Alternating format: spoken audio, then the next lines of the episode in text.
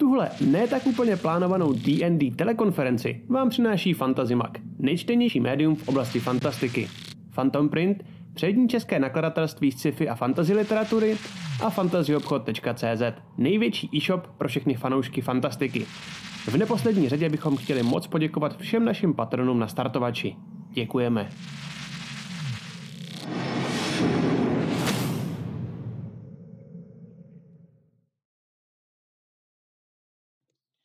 Vítejte, dámy a pánové, Po bitvě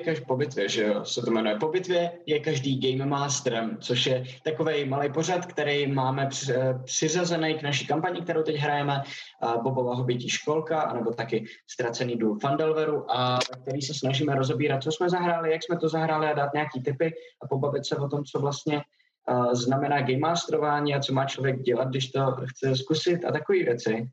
Pěkně díl po díle. Takže vítám tady Lacu, který je tady se mnou každý díl. Počkej, já si vezmu sluchátka, to asi bude lepší, nebo? Jo, určitě, tak já si je dám. A ty můžeš zatím říct, o čem konkrétně se teda budeme bavit dneska vlastně.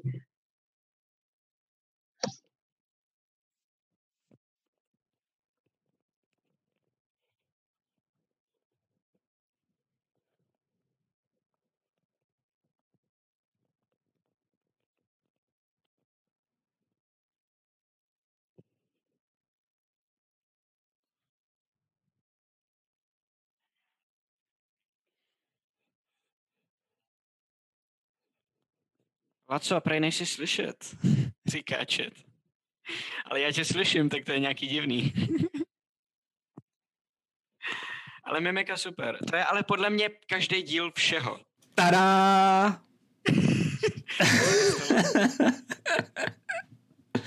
Už jsem slyšet, ne? Laco má na sobě silencio. Jo. Tada, už je to dobrý. No. Moc tlačítek. Není to úplně jako všechno intuitivní tady, co všechno musím zmáčknout. To je nejhorší, vždycky tady ty přechody ze znělky do normálního tolku, pak už je to easy. Takže, znova to klidně řeknu.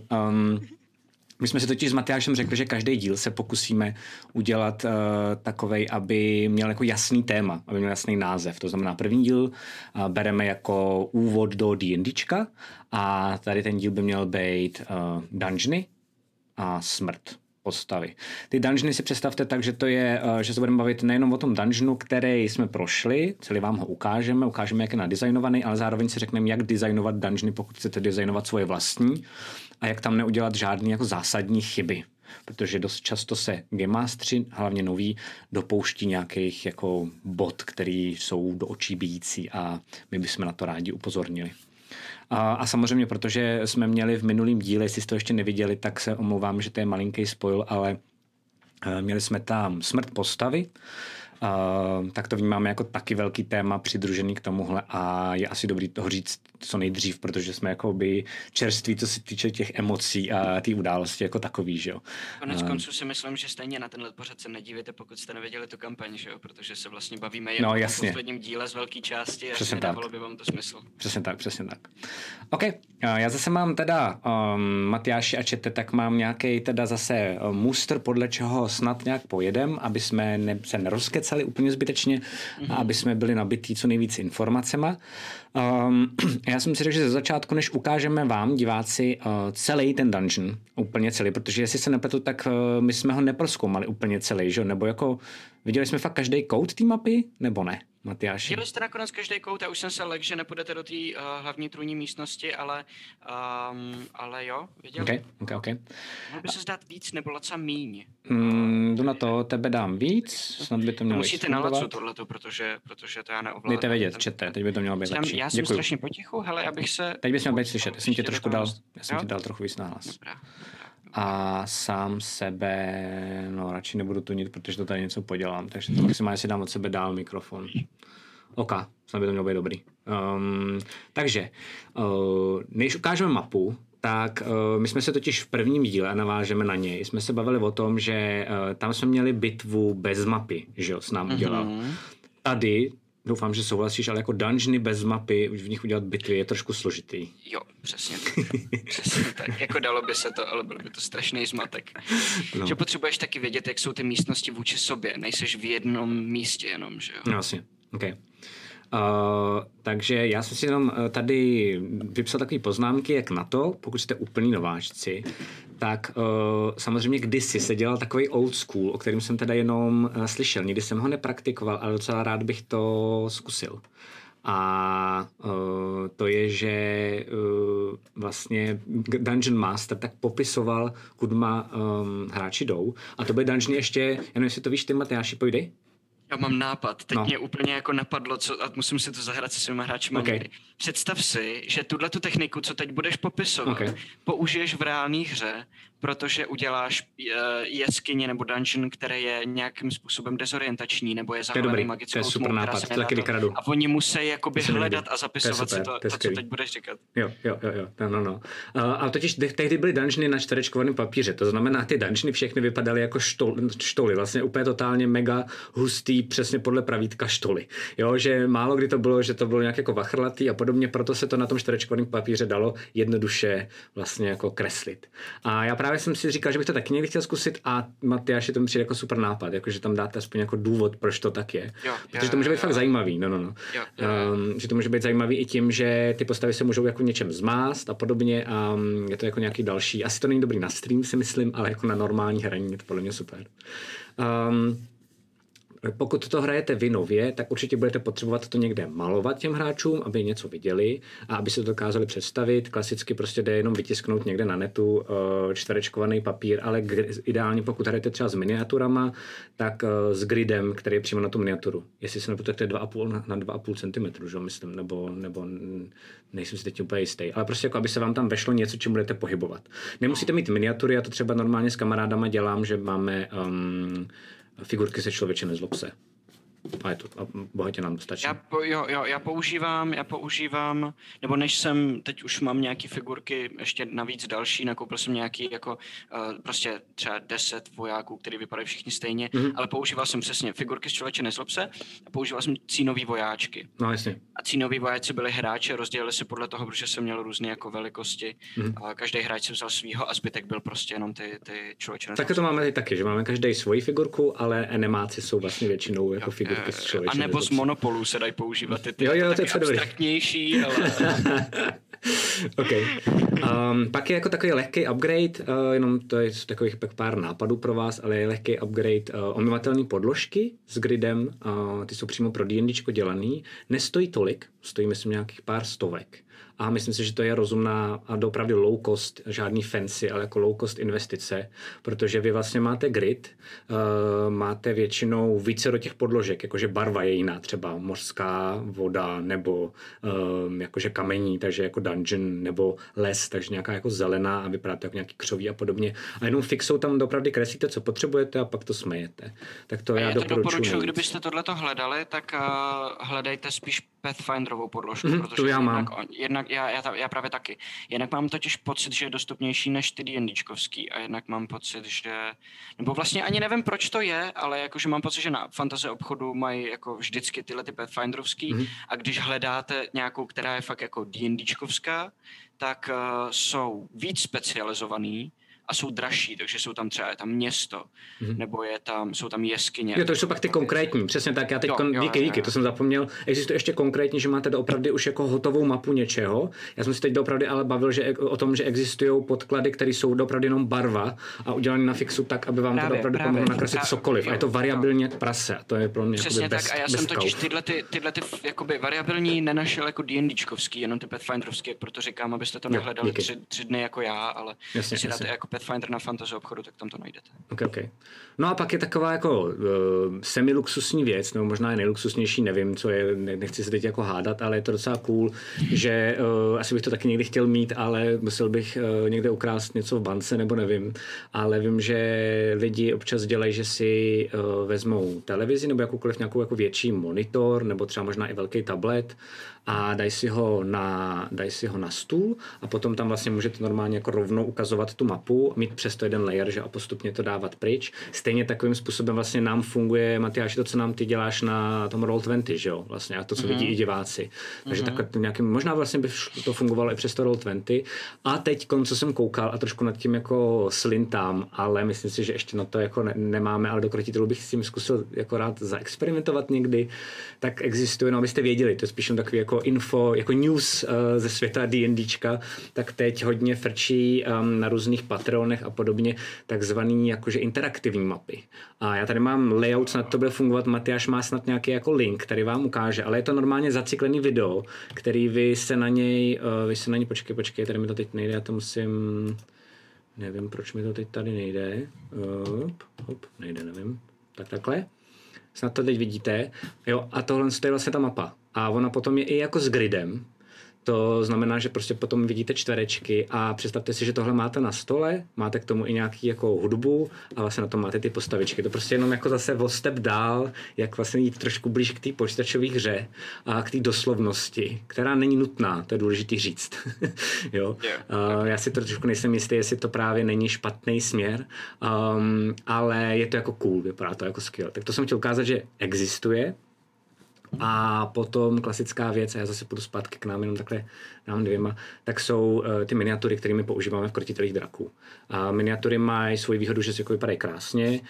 Když jich máte hodně, tak se dají skládat do sebe, takže pak děláte takovou výbavičku, kterou už pak můžete různě cyklit, ale strašně dlouho trvá, než se to vytiskne. Takže pokud třeba vidíte to, co my máme v Krotitelích a říkáte si, to je super, to chci taky, tak nezrazuju, ale dávám, jakoby, chci vám říct, abyste si dali bacha na to, že to doopravdy nebudete mít jako za jedno odpoledne, nebudete to mít za jeden týden, ani za jeden měsíc, dokonce si myslím, že ani za jeden půl rok. A musíte tisknout fakt furt dokola, abyste to postupně jako všechno natiskli. Není to plná legrace, no. Takže to je takovýhle základ a ještě důležitá věc, která je napsaná přímo v tom starter setu. To je podle mě ještě totiž navíc důvod, proč existují krotitele, protože Laco se na to může tisknout tyhle ty věci a dokavať bude mít co tisknout, aby si z toho mohl cokoliv jako složit, tak budeme hrát, že jo? To přesně tak. To moje výmluva, proč tisknout. A třetí kampaň bude třeba na moři. Nemám lodě žádný. Nemám, no. A mám na piráty. Okej, no. Máš pravdu. A potom ještě, co je napsané přímo v tom starter setu, v té knížce, protože my často tady se snažíme vycházet z toho, co už v tom textu je. Nezapomeňte tam, když budete dělat nějakou mapu vy, třeba i v ruce právě pro sebe. A máte tam třeba jako nějaký poznámky a pak máte třeba ještě jednu verzi, takzvanou slepou mapu, máte pro diváky, tak tam teda pro hráče, tak tam nezapomeňte dát růžici, protože občas se blbě popisuje, jak se tam ty postavy v tom dungeonu tak různě pohybujou, tak pak nevíte, jestli to je levá, když koukáte na tu mapu, anebo levá, když ty postavy levá, takže pak je dobrý mít růžici a prostě řeknete sem na severozápad, prostě ta kouká a je to většinou vyřešený, tak to je taková jako rada, která i v tom starter setu přišla mi vlastně banální, ale důležitá. No a než začneme pořádně těma dungeonama, tak důležitý je, když budete vymýšlet svůj dungeon a Matyáš představí tenhle dungeon, který je takový jako úplně úvodní, tak každý ten dungeon, než ho začnete vyrábět, tak já teda doporučuji, nevím, jestli budeš souhlasit, nebo jestli k tomu ještě něco nemáš, Maty, ale nejdřív vymyslete nějaký nápad jakoby toho dungeonu. Ať není generický, ať to fakt není hrobka, kde jsou kostlivci, dojdete k kostlivcům, vymlátíte je a je tam poklad. To už je milionkrát ohraný a vlastně jako nenadchne to ani moc vaše hráče. Nemusíte úplně jako, teď mě neberte tak, že prostě chci nějakou úplně mega scenaristickou jako věc od vás, ale opravdu je dobrý vymyslet něco, čím je specifické a jako zajímavý a zvláštní, jakoby ten dungeon. A čím je zvláštní ten dungeon, jsme se myslím shodli, ne, Matyáši, ten, co jsme prošli my. Jo. Ono je to trošku rozdělené do dvou věcí. Tady ten konkrétní dungeon, jenom jako kdyby prostředí toho dungeonu, protože bavili jsme se už vlastně minule o tom, že tuhle tu hru z pozice Game Mastera, když jako stavíte a vymýšlíte, tak je lepší, než jako k příběhu k tomu přistupovat jako k prostoru a být jako kdyby spíš architekt té hry, než spisovatel. A tohle to je hrozně jakoby dobrý příklad toho stejného přístupu, kdy víc přemýšlíte nad prostorem. U toho dungeonu to vlastně trošičku ani jinak nejde, protože tam, když si řeknete, tak chci, aby tam tohle našli a aby tam tohohle člověka potkali, tak nemáte vlastně nic z toho dungeonu jako takového. A oni mají hrozně hrozně dobrý, takový trošku Half-Lifeovský jako nápad, jak tenhle ten dungeon udělat. Postavili ho kolem těch dvou bazénů, který jsou tady nahoře. Já nevím, jestli teď máme už sdílenou tu mapu. Ne, hned tam jdu, sorry, okay. Teď je vidět. Pojď. Já jsem si tu mapu otevřel, zkusil jsem zrekonstruovat, jak vypadala celá, než tam hráči na podruhý vešli. Ty jsi tam dal i všechny ty figurky. Jo, boží. Aby jsme si řekli, kde byli a proč a co tam dělali, protože pak se budeme bavit ještě o tom dvojitém vcházení do toho dungeonu a jak k němu jako přistoupit v této konkrétní kampani a jak vlastně přemýšlet tou příšeru, tím monstrem, těma goblinama. Ale když se podíváme jenom na to, jak vypadá celý ten dungeon, tak tam je hrozně důležitá jedna věc, která není na první pohled na tom dungeonu vidět. A to je to, že celá tahleta chodba tak vede nahoru. Celou dobu ty hráči stoupají, což já nevím, jestli jste zaregistrovali, já jsem to dvakrát o tom mluvil, ale už jenom to, že tam ta voda teče jako ze zhora a protejká vlastně ven, tak to dost jakoby napovídá, což dělá dvě věci. Jedna je ta, že tam jsou dvě patra, které tady odsaď nejsou na první pohled patrný, ale vidíte... U toho mostu ti to docela kne. No. Jo, přesně. A vlastně vy tam jdete nějakým patrem, tady to je dole a už vidíte, že někdy 3 metry nad zemí je díra do té horní místnosti. Tady to je taky přibližně 3 metry nad zemí. Tady to taky se dá vylézt tak 3 metry nad zemí. Což znamená, že kdyby ty goblini byly připraveny a byla to jedna z možností, takže se k tomu dostaneme, až budeme probírat, jak to hráči prošli teď v tom druhém dílu, tak jedna z možností je, že tady to a tady to jsou takový 3 body, na který se ty goblini můžou nahrnout a no mají střílet dolů do té chodby. Takže oni tam mají vlastně to jedno zúžení, který oni můžou využít jako pro svůj advantage. Zároveň je to ta hlavní chodba, kudy protéká ta voda. Jo, je to vlastně nějaká páteř té jeskyně, kterou oni jako umějí hrozně dobře využít. Což je hrozně chytrý. Najednou je to jeden prvek, který se dá použít několika způsobama. A je to celý nabalený na ten nápad s tou vodou. Když si řeknete, chci mít jako jeskyni, která, když oni si řeknou shit, všechno je v hajzlu, tak normálně spláchnem, zatáhnou za řetěz a proteče. Já si myslím, že ve Wizardech ten nápad jenom vymyslel na hajzlu. Že měl deadline, za minutu to musel vymyslet, ne. Vůbec nevěděl, ty šel na hajzlu a hej,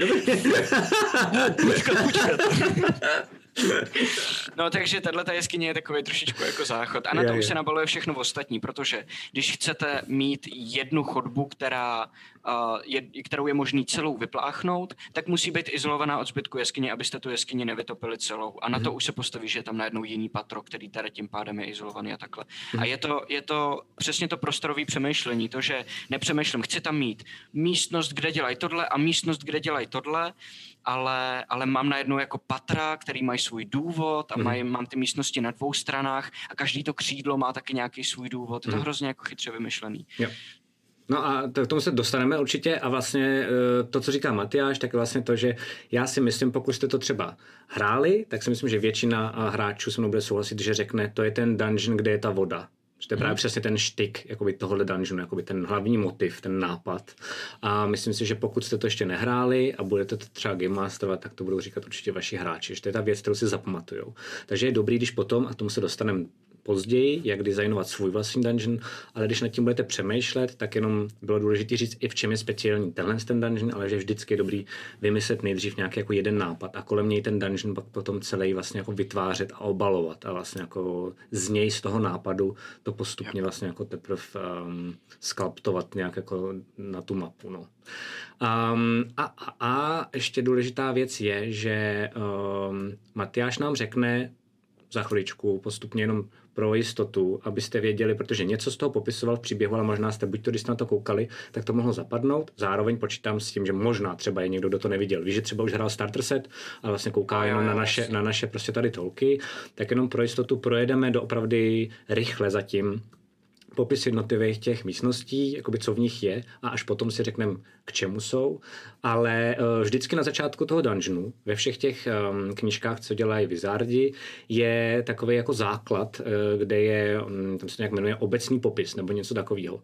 A je to doopravdy, na co nemáte zapomínat, když vaši hráči půjdou tím dungeonem a zároveň je to podle mě takový jako backup. Já se sám přiznám, že když jsem hrál ze začátku, tak jsem na to dost kašlal. když jsem hrál podle nějaký knížky nebo něco, že jsem si řekl, OK, přečetl jsem si to, pak jsem to vypustil z hlavy, zase jsem to zapomněl. Ale teď jsem si to četl znova, kvůli vlastně jako dnešnímu tolku, a přišlo mi, že tam jsou fakt jako důležité informace, jakože nezapomeň říkat, že tam fakt kape voda. Nebo nezapomeň říkat, že to je do kopce. Víš, jakože vlastně, tak jsem jenom chtěl říct, že pokud budete hrát buď to ten starter set, tak nezapomeňte na ten text a klidně si někam napište jako poznámku, protože to jsou důležité věci. Trošku méně důležité věci jsou, jak je vysoký strop nebo něco takového, ale to když tak dovymyslíte v nejhorším. Ale zároveň, pokud designujete svůj vlastní dungeon, tak si myslím, že je taky dobrý vymyslet tyhle ty základní věci a taky si je napsat někam vedle. V tomhle tom jako kopírovat ty wizardy. Ono ve skutečnosti jako fakt, oni to dělají už pár let, ty wizardi. A v tomhle tom třeba i já, když cokoliv designu, tak se snažím jako je kopírovat. Dokonce dost často si vezmu knížku nějakou, vyndám si je, jak to dělají, jak to je rozložený, jakoby obsahuje. A doopravdy jedu podle nich v něčem. Pak už si vymýšlím svoje věci, ale strukturu minimálně dodržuju. Takže i v tomhle případě, kdybych dělal svůj dungeon, tak bych si tam vypsal tyhle ty základní věci, abych jako je věděl, kdykoliv se hráči budou třeba ptát. Můžeš, máš tady? No, pověď. Jo, doporučuji ještě, na těch malých dungeonech se hrozně dobře učí ten jako level design a tyhle věci, protože ty větší, komplexnější dungeony tak jsou složitější na pochopení. Tyhle menší jsou většinou obtočený kolem jednoho nápadu. To znamená, je na nich nejlíp vidět, jak s tím nápadem zacházejí, což si vlastně ukážem tady na tomhletom. A tam je super, že jestli projedeme ten celý starter set, že jo, to můžeme trošku spojnout, tak vlastně jo, a tam je, no, ještě tam poslední dungeon je doopravdy velký dungeon. A je komplexní a moc rádi se tomu potom pobavíme, protože ten je fakt velký a vlastně jako složitý hodně. OK, povídej, tak pojď to rychle popsat. To znamená, když teda trošku zrekapitulujeme ten díl, tak první věc, o který jsem chtěl mluvit, je, jak naložit s tím, že třeba v tomhletom dungeonu ty hráči nejdřív odešli a pak se tam zase vrátili.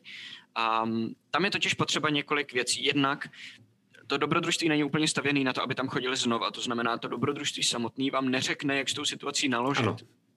A člověka to svádí k tomu, že se tam jako kdyby vrátí, jako kdyby opustili dungeon prostě ve vovku a vrátí se tam zpátky a vy nevíte, máme resetovat na původní pozice, máme nechat tam jako kde jsou, nebo... Respawnovat.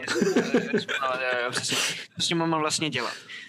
Ten proces, a je to pravidlo, který platí úplně pro všechno v D&Dčku a vlastně ve strašné spoustě dalších věcí. Teď jsem dělal další audioknihu, tam to taky platí, je to ve scenaristice, což mi ty jistě potvrdíš, že to se přemýšlet každou tou postavou, ne o ní, ale skrze ní, vidět jejíma očima. To znamená v tomhletom případě, že když nevíte, co s těma goblinama, tak se musíte zeptat, co by ty goblini udělali. No, jakou mají inteligenci, a proto třeba v Minoloru vždycky koukáme, jakou inteligenci to monstrum má, aby jsme věděli, jak skrze to monstrum máme přemýšlet. Jestli je hloupý, anebo jestli bude fakt jako přemýšlet nad tím, co se tam jako děje. Tady jsou dvě různé úrovně inteligence. Jeden je ten bugbear. Ty bugbeaři jsou poměrně chytrý a jsou to ty vůdci, kteří jim říkají, co mají dělat. To jsou ty, kteří budou vytvářet tu strategii další. Což mi řeklo, že oni se na to velmi dobře připraví. Oni tam do té doby byli schovaní, což indikovalo to, že tady dole byli, místo toho, aby to měli nějak jako obrněný, tak tam byli schovaní v keříčcích a jako hlídali, protože vědí, že jejich nejlepší šance je, když nebude nikdo vědět, kde jsou. Proto ta cesta gobliní vede tak dlouho od té cesty, aby je nikdo nenašel. A proto jsou tam dvě pasti. Jsou tam dvě pasti, přesně tak. A ve chvíli, kdy ale se tam někdo dostane a pak uteče, tak oni vědí, respektive ten bugbear ví, že ta pozice je odhalená a že nemá cenu se schovávat. Oni se v tu chvíli bojejí toho, že se ty lidi vrátí a musí se tomu začít jakoby bránit. To znamená, co on řekl je, nebudou už se tady schovávat, protože tam ležely ty mrtvoly předtím, to je odhalená pozice a už to najednou není schovka. Místo toho zatarasí vstup dovnitř do té jeskyně a postaví tam dva gobliny, aby hlídali. Všimněte si, že nikde v té jeskyni nejsou po dvou. Já jsem je ještě přeházel, oni tam jsou původně rozestavěný jinak, nicméně po tom prvním útoku najednou jich tam bylo míň. Tady ta místnost byla prázdná a některý tam byli tak jako rozvrcený, někdo byl někde sám. Třeba tady ten, co strhával ty valy, aby spouštěl tu vodu, tak tam byl sám, mám pocit. A jako vlastně v tom původním designu těch wizardů, jo? Okay, jo, když jste tam šli poprvé, tak to tak bylo. Takže tohle ten nákres jenom pro jistotu i pro mě je vlastně, když jsme tam šli podruhý. Jo, je to ta změna, která se vlastně stala. To znamená, oni jsou všude minimálně po dvou. Nikde nikdo nepřekvapí, aby se nestalo znova to, co se stalo předtím, že jednoho zabijou a a mají volnou. S tím, jako že ty dva tamhle dole, to znamená o té barikády a ve trojice, tak jsou ale na doslech, takže můžou vlastně jako... Jsou na doslech a vlastně mně přišlo vtipný, protože ty gobleni, a to je tam dokonce napsaný, tak jsou jako debilové, jsou jako nepozorní, jsou vlastně jako idioti. Proto taky někdo z nich si řekl, že když tam postavili ten jako val před tím, takže si tam škrtnou toho človíčka, aby jako pak dali najevo, že fakt ne, fakt jako... To přišlo úplně super. Přesně takhle se mi to strašně líbilo. Myslím si, že to tam v tom ději, protože jsme asi někdo ti do toho skočil, ale já jsem byl nadšenej, že to opravdu takhle přesně podle mě myslí goblini. Jo, že to je prostě takový to dětský dementní, prostě jakoby, že ten logo to prostě vyřešilo. Víš, jako, že už tam nikdo nepůjde prostě. No a vlastně z toho samého důvodu jednak, teď jsem přemýšlel, tady za tím valem by měly být schovaný oba a já jako Game Master jsem přemýšlel, když je tam dám oba, tak s největší pravděpodobností aspoň jeden opravdu do té jeskyně uteče a zalarmuje ostatní. Tady vlastně chci těm hráčům trošku dát navrch, protože vím, že jak celá jeskyně bude vědět, že tam jsou, tak jsou v hajzlu. Ten bugbear je nebezpečný jako prase, pořád jich je tam hodně, vědí, že tam ty lidi jdou, takže to, že někdo zakřičí bacha, jsou tady, znamená, že všichni se připraví do správných pozic, což až se dostaneme do té chodby, tak vám ukážu, jak velký průser by to byl pro ty hráče. Tak dám trošku na to, že goblini jsou dementi a bude tam jeden s tím, že je tady ta voda a ten druhý se nechce máčet a za prvý a za druhý tady je potom souboj. Byly tam ty vlčí mrtvoly, někdo to tam musel uklidit, mohli to tam prohledat, zůstaly tam nějaký ty kuličky, tak jeden z těch goblinů si řekl, že to tam prostě půjde proskoumat, pozbírá si ty kuličky, které už tam potom mimochodem nebyly, jestli jste si všimli, zkusí najít, jestli tam ty hráči něco nenechali zajímavého, tak... Což znamená, což dává vlastně hráčům výhodu, že tady hlídá jenom jeden ten goblin. Ve chvíli, kdy tam ty hráči dorazí, nebyli zasteltovaný, ale stejně ten goblin v tuto chvíli dal pozor, takže by je nejspíš jakoby objevil. A místo toho, aby s nima bojoval jako předtím, se rozhodl okamžitě jít dovnitř. Což ale se blbě steltuje, protože je to otevřený prostředí, ten val není moc vysoký, normálně tomu dopadá světlo, takže mám pocit, že jsem a vás ani nenechal házet snad, nebo jestli takže to bylo na nějaký nízký DCčko. Nebo minimálně Rick ho nějak prostě strašně viděl, to si pamatuju. Jo, a Rick ho úplně, nebo Rick nebo někdo ho Rick sundal toho druhýho. Jo. To byla obrovská výhoda. Vy jste zastavili ty gobliny předtím, než se alarmovali zbytek té jeskyně a mohli jste vlastně prosníkovat dovnitř. A s tím, že jste vzbudili jenom podezření v těch tady, co byly na tom mostě. Teď, v tom původním designu, i teď v tomhletom novém, je tady jeden goblin, který hlídá, jestli se tady něco neděje. Pokud se tady něco děje a vidí někoho vejít dovnitř, tak dává znamení tady těm, z toho mostu, aby spustili tu hráz a vyplavili to celý. Jenže, a to i vlastně poprvé, když jste tam přišli, tak jsem viděl, že vy ho nevidíte, ale on vás jo. A nechtěl jsem pustit tu vodu, protože jste byli tady přímo jako vlastně těsně venku. A říkal jsem si, on počká, až budete dovnitř. Až budete... Už je zkušený, už to párkrát dělal prostě. No jasně. Což se teda stalo, to, že tam byly ty dva bazény, znamenalo, že vlastně oni to nestihli napustit znova, ale že měli aspoň ten druhý ještě připravený.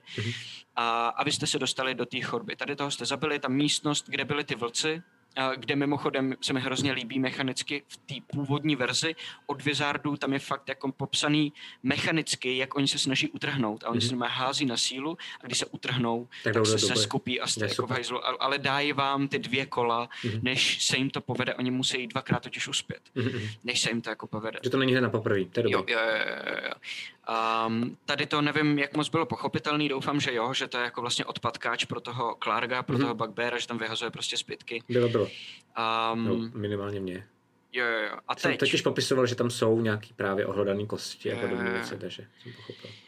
No a teď, co bylo vlastně důležité, proč byli pohromadě, proč čekali na ten signál a tak je, že ve chvíli, kdy se hráči dostanou sem a třeba ten první obranný mechanismus, to znamená ten bazén už proteče nebo se něco zasekne nebo takhle, cokoliv se jako děje, tak tady jsou vlastně 3 místa, odkud oni můžou střílet do té chodby. A zároveň ti můžou dozad přes tu trojku. Jo, přesně tak. A vlastně vy nemáte šanci se do nich trefit, protože oni vylezou, střelí, zalezou si zase zpátky. Takže je to hrozně těžký souboj, kde vy jako hráči byste museli se krejt navzájem a sami pozdržovat akce, dokavatě neuvidíte a čekat jakože s nataženým lukem, než se někde objeví a rovnou mu to tam pustit, anebo zdrhnout na druhou stranu a tady nahoře už čeká jakoby ten bugbear schovaný s tím vlkem a takhle. Oni tady na tom se nejlíp odráží, že oni jsou fakt jako v domácím prostředí. A to je důležitý, když děláte takovejhle dungeon, si ho fakt jakoby prozkoumat. Všechny tyhle ty chokeholdy, všechny ty body, kde oni mají výhodu, kde jsou nahoře, kde se můžou dobře schovávat, protože oni to vědí. Oni to budou používat jako ke své výhodě. A zvlášť ty goblini jsou jako idioti, ale přežívají, protože jich je hodně, jsou agresivní a jsou chytrý na pasti.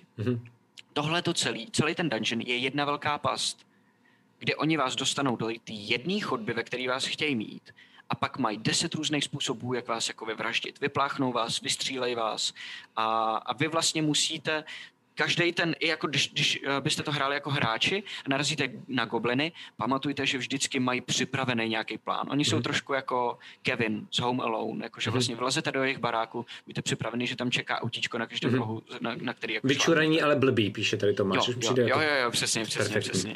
Takže to jsou vlastně dvě primární mechaniky obrany tyhle jeskyně. To je ta voda a je to, že vlastně oni tady ze zhora ze dvou různých chodeb a tady z té třetí můžou vás jako ostřílet.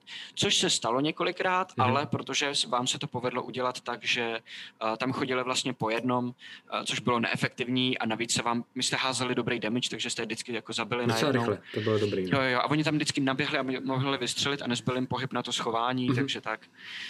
To bylo fajn.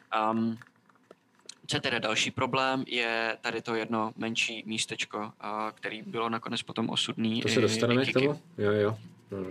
A to je vlastně trošičku jako problematický místo, je to další choke point, který je vlastně výhodný pro ty gobliny spíš než pro vás, protože je to úzká chodba, kudy může projít najednou jenom jeden člověk.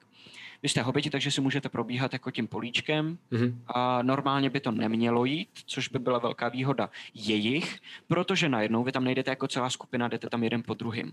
A to je nejlepší způsob, jak porazit jakoby většinu. Kdo koukáte, kdo jste viděli Baldury, jak hrajeme spolu, tak víte, že jsme vystříleli ten druidický grove vlastně na poprvé jenom díky tomu, že jsme je kajtovali skrz ty schody nahoru, kde oni vlastně vždycky jeden vyběh, dostal od nás strašný kotel a pak vyběh další. Kdyby jsme s nimi bojovali najednou, tak nás jako vyvraždějí všechny.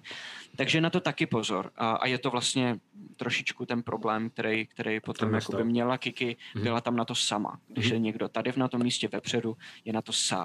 Proto tam měl být ten Bob a snažit se to tankovat. A to je právě to, kde je ten tank v D&Dčku. Vlastně to je jediný, kde je tank v D&Dčku důležitý, že jinak můžete volně útočit na kohokoliv z týmu. No jo. A s tím, že když projdeme ty jednotlivé místnosti, tak tohle to je, tam jsou ty vlci, to je celkem jasný, přesně podpadák. Tady je v podstatě trůní místnost, korunní místnost, kde je tam schovaný všechno důležitý, je tam ten bugbear, který tam má ten provizorní trůn a má tam toho svého vlka, má tam teplíčko, protože má tam ten ohýnek a má tam dva stráže. To je další věc, která je docela důležitá. Když přemýšlíte tím monstrem, tak... přemýšlejte, kde by teda v té místnosti byly, nebo ve kterých místnostech by byly. Totiž je logický dát do každé místnosti 2, protože by nebyly nikde jakoby sami a protože to tak hezky vychází, že v každé místnosti je někdo. Když ale přemýšlíte tím goblinem, tak víte, že najednou potřebujete motivaci k tomu, proč by tady byli. Na tom mostě jsou 2, kdyby stihli tak jako předtím jednoho zabít, aby stihl zalarmovat ostatní a jako hlídají, proto tam jsou, to je ten hlavní účel. Tady ty 2 jsou tady, protože jsou připravení to tady strhnout. Zase mají nějaký jako účel, nějakou motivaci. Tady ty 2 ho hlídají. Každý ten goblin po celý té mapě má nějaký důvod být tam, kde zrovna je. Tady ten větší goblin, který mimochodem se jmenuje Jímek, aby jsme si potom to jakoby zjednodušili i pro sebe teď pro to povídání, tak je takovej, jakoby second se jmenoval, je takový trošku second in command. On je vlastně v tom dobrodružství je napsaný, že tak jako tak on se pokusí s hráčema vyjednávat, protože mu jde o to, aby se stal vedoucím téhle skupiny. Takže on toho člověka nabídne za to, že hráči půjdou zabít toho bugbeara. Tak je to napsaný původně. A proč to tam je? Naši diváci a čete je i proto, si myslím teda, že vlastně, a to je taky další rada, i kdybyste dělali svůj dungeon a je to tam správně udělaný, že dungeon se po nějaký chvíli začne jemně ohrávat. Začnou tam být stejný jako mechaniky. Sledování, poslouchání, jakože naslouchání, pak souboj, sledování, poslouchání, pasti, souboj, sledování, jo, a furt to začne to být repetitivní. Proto je dobrý do toho dungeonu, samozřejmě podle velikosti, čím větší, tak je dobrý, když jsou tam 2, 3 a tady ten malej má 1, podle mě takovouhle jako pasáž. Když nabídnete hráčům, oni často nepoužijou, ale když nabídnete hráčům, jak jsme se bavili v prvním díle, ty 3 kostky, kombat, pak to proskumávání a pak social interaction, tak najednou tady, protože dungeon je jenom kombat a proskumávání, tak najednou mám pocit, že tahle ta místnost 6 je od Wizardu vymyšlená, OK, tak budeme doufat, že tam nepůjdu jako do první místnosti a i když jo, tak to bude zajímavý překvapení, že přišli do dungeonu a místo kosení se kecá, ale je to najednou nějaká jako zastávka, je to najednou jako něco, kdy ty hráči musí přepnout mozek, trochu zase jako na jiný vibrace a prostě začít fungovat trochu jako jinak, anebo ne a pak třeba se nedozví nějaký zásadní věci. Ale moje rada je, a myslím si, že proto to tady Wizardi taky mají, že já se snažím vždycky v tom dungeonu někde ideálně jako aby to dávalo smysl, ale ideálně někde jako snad v půlce, pokud hráči půjdou aspoň nějak rozumně, aby to ozvláštnilo a rozsekalo tu repetitivnost toho dungeonu jako takového. Proto to tam podle mě je, že ten je schopný vyjednávat, podle mě. Pokud jste hráči, tak tohle to vlastně trošičku platí taky pro vás, protože existuje nějaký přístup, který tomu dungeonu máte a dá se, tady v tom případě by to asi zrovna teda nešlo, ale dá se často vlastně prokecat tím dungeonem a získat jakoby výhodu a třeba se ho tam prohlídnout, než ten kombat spustíte a takhle. Snažte se vymýšlet jakoby vychytávky, které můžete jako hráči dělat, abyste si to sami ozvláštnili. Nečekejte, že všechno vymyslí jakoby DM, protože DM nabídne ten prostor, ale vy v něm hrajete. A to znamená, když se spolehnete na tom, že on tam někde ten social přisype do nějaký místnosti, tak to je jakoby možný a akorát, že tím pádem necháváte všechno na něm. Přesně. A ten DM je taky hráč a to je hrozně jako důležitá věc. DM je úplně stejně hráč, jako jsou hráči a chce si taky zahrát. Chce, aby ho občas i stejně potřebuje pomoc. Přesně. To znamená zkuste mít jakoby nápady, zkuste myslet na to, že ne všechno, co vypadá jako encounter, jako soubojový, musí být soubojový, že to může být social. A že věci, které vypadají social, můžou být soubojový, jako třeba to, co udělal Ulrik se světem, že jo. To byl zase jenom čistý sociální encounter a on z toho udělal souboj. Tím, že mu tu hlavu setnul. Jasně. Že to je to míchání těch 3 elementů, který máme teda od začátku. Jo, přesně tak.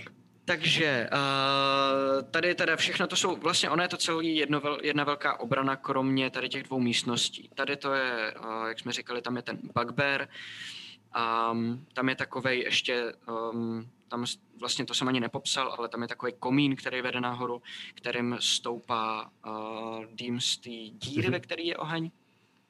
Mě třeba napadlo, já si to nepamatuju, ale protože vím, že Bob je blbej, tak jsem to neřekl, aby to dávalo nějaký smysl, že to si myslím, že by Bob nevymyslel.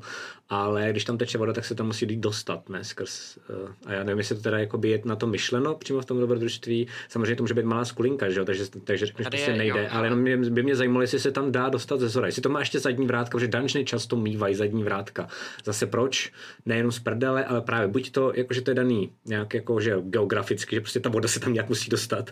A jsou tady tam prostě nějaká průrva, a nebo právě zase skrze ty bytosti, které to obývají, že pokud jsou dostatečně chytrý, tak si ty zadní vrátka hýčkají, protože to je dobrý na ústup, že jo? A na zdrhnutí. Jako no. Vys ty kanály, co byly v poslední šanci, že jo? No, přesně tak. A hele, já se obávám, že tady to tak není. Není to určitě tak intentionally jako nadizajnovaný. A ten zdroj té vody je zakreslený někam sem do té strany. Jestli to tam máš. Jo, je to tam vidět. Je to, jo, skvělý. A není to tam někde popsaný, to znamená, já bych to hrál fakt jenom jakoby puklinu, kterou tam protéká voda. A vlastně vzhledem k tomu, kde je to umístěný, že je to fakt jakoby upatí nějakého kopce, tak to je blaník najednou. Oni musí jako jít dovnitř do toho kopce, což vlastně nedává úplně smysl. Leda by tady z té místnosti nebo tím komínem, což bych nechal mimochodem, je tam komín, což znamená jako východ. Že jo? A my už jsme spolu jednou takovejhle komín jako hráli jako východ. To byla skvělá sešna, ty vole. Matyáš opravdu, že má strování. To bylo hustý. Takže se to dá jako využít určitě. Je to tam jako zanesený, že tam je ještě jedna díra, která vede ven. Ale tady jde spíš o to vlastně, kam se ty hráči vydají jako první. Ono je tam napsaný, že tam to je právě ten význam toho levýho a pravýho křídla. To levý křídlo, a to jsem řekl několikrát, dá se tam vylézt, ale bylo by to těžký, bylo by to jako složitý. Mm-hmm. Ale jde to. A vím, že jsem to schválně řekl několikrát a snažil jsem se trošku lákat, protože to není přirozený v tom dungeonu, tohle to jakoby sledovat, ale zároveň, když by tam šel do toho dungeonu někdo, kdo gobliny zná, tak ví, že jakoby z těch postav, ne z hráčů, ale kdyby někdo hrál prostě goblinobijce, který už jako prolez celý 2 jeskyně, protože na druhém nebo na prvním levelu, tak nemůže jako úplně znát perfektně. Ale dejme tomu, že by to byl ranger, který je zaměřený na goblinoidy. Ten by podle mě věděl, a takovýho bych dokonce na to asi nechal házet, že všechny ty jejich dungeony jsou dělaný jako jedna velká past. A že tohleto je šance tu past jako vochcat. Jo, jakoby vylézt z té pasti tam, kde evidentně to pro tebe není určený. To je chyba v pasti, jako glitch ve hře. Ano, že se nenecháš nahnat do toho zúžení, kde oni tě vystřílej, ale že jim vlastně jakoby vlezeš trošku dozad. A ta hra, ten dungeon s tím počítá. Protože říká, že pokud tady v té 6 se ocitneš dřív než u toho Clarka, což by se teoreticky dalo udělat taky tak, že to prosníkuješ, takže je všechny vykylíš, aniž by o tom Clark vůbec věděl, což se mi zdá nepravděpodobný, ale je to možný určitě, tak nejdřív tě nechají, tady mělo být 6 těch goblinů, to se zredukovalo, protože jste jich dost zabili i při tom prvním pokusu, takže oni se tak jako rozfrcali. Jeden dokonce tam odsaď zdrhnul, vy jste ho věděli utíkat. To by mě zajímalo mimochodem, co jste si o tom mysleli potom. Kam jako běžel. Já jsem si to říkal jako game master, že jsem věděl, že vlastně ideálně, ještě jsem vlastně jako nepochopil, to jsem se ti taky chtěl zeptat, ale jakoby, že mi to přišlo dobrý, že právě někdo je jako jedna, ale myslel jsem si, že tam jsem byl i já jako hráč na vážkách, protože jsem si říkal, ale přeci Matyášovo veškerý game masterský jednání by mělo být, ať to jako co nejrychleji tady vyčistíme, anebo u toho chcípneme a pak jdeme do Fandalínu. Ale teď jako tady někdo běží pryč, tak na to se zasekáme strašně dlouho příběhově.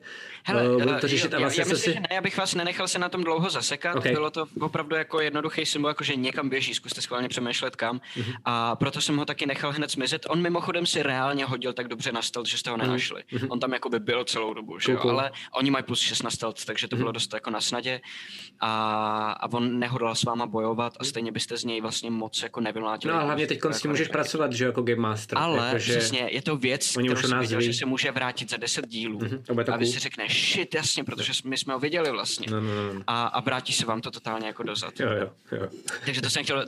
A taky vám ukázat, že oni furt žijou. Oni jako se nezafrýzovali na místě, když jste odešli z té jeskyně, ale furt se tam něco děje. On dostal jako příkaz někam běž z nějakého důvodu. Jo.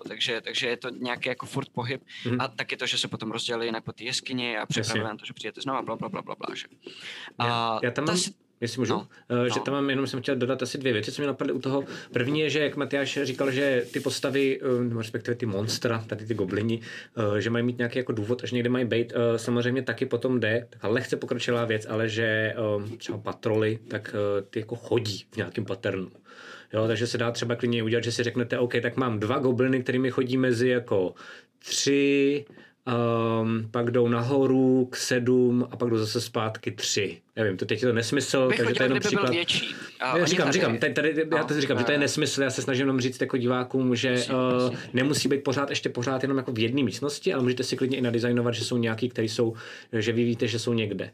A potom si můžete třeba hodit, jestli zrovna jakoby přicházejí nebo ne.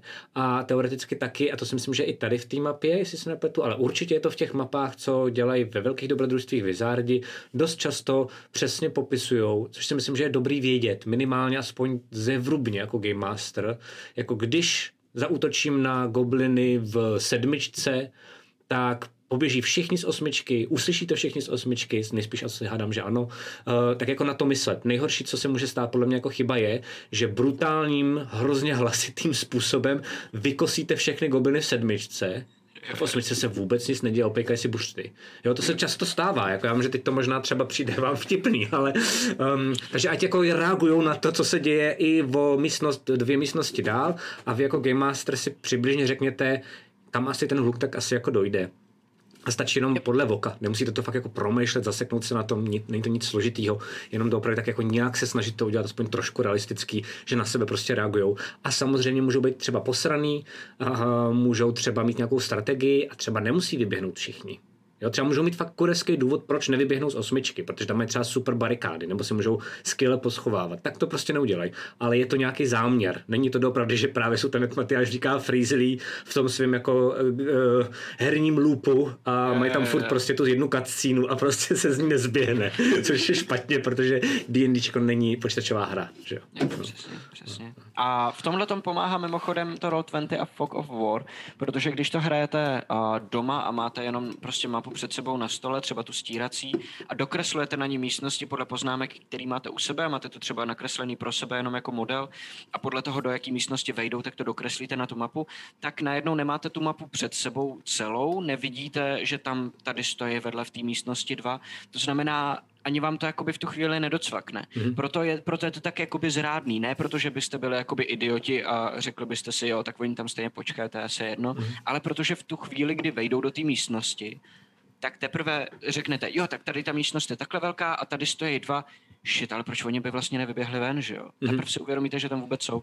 Takže to je určitě dobrá věc, kterou si jako hlídat. A to Roll20, když tu mapu máte před sebou a vidíte je na té mapě a vidíte, že ty hráči jsou vedle nich, i když o nich neví, tak vám to hrozně jako pomůže. A mě to hrozně pomáhá. Já vím, že bych na to totálně zapomněl se svojí pozorností.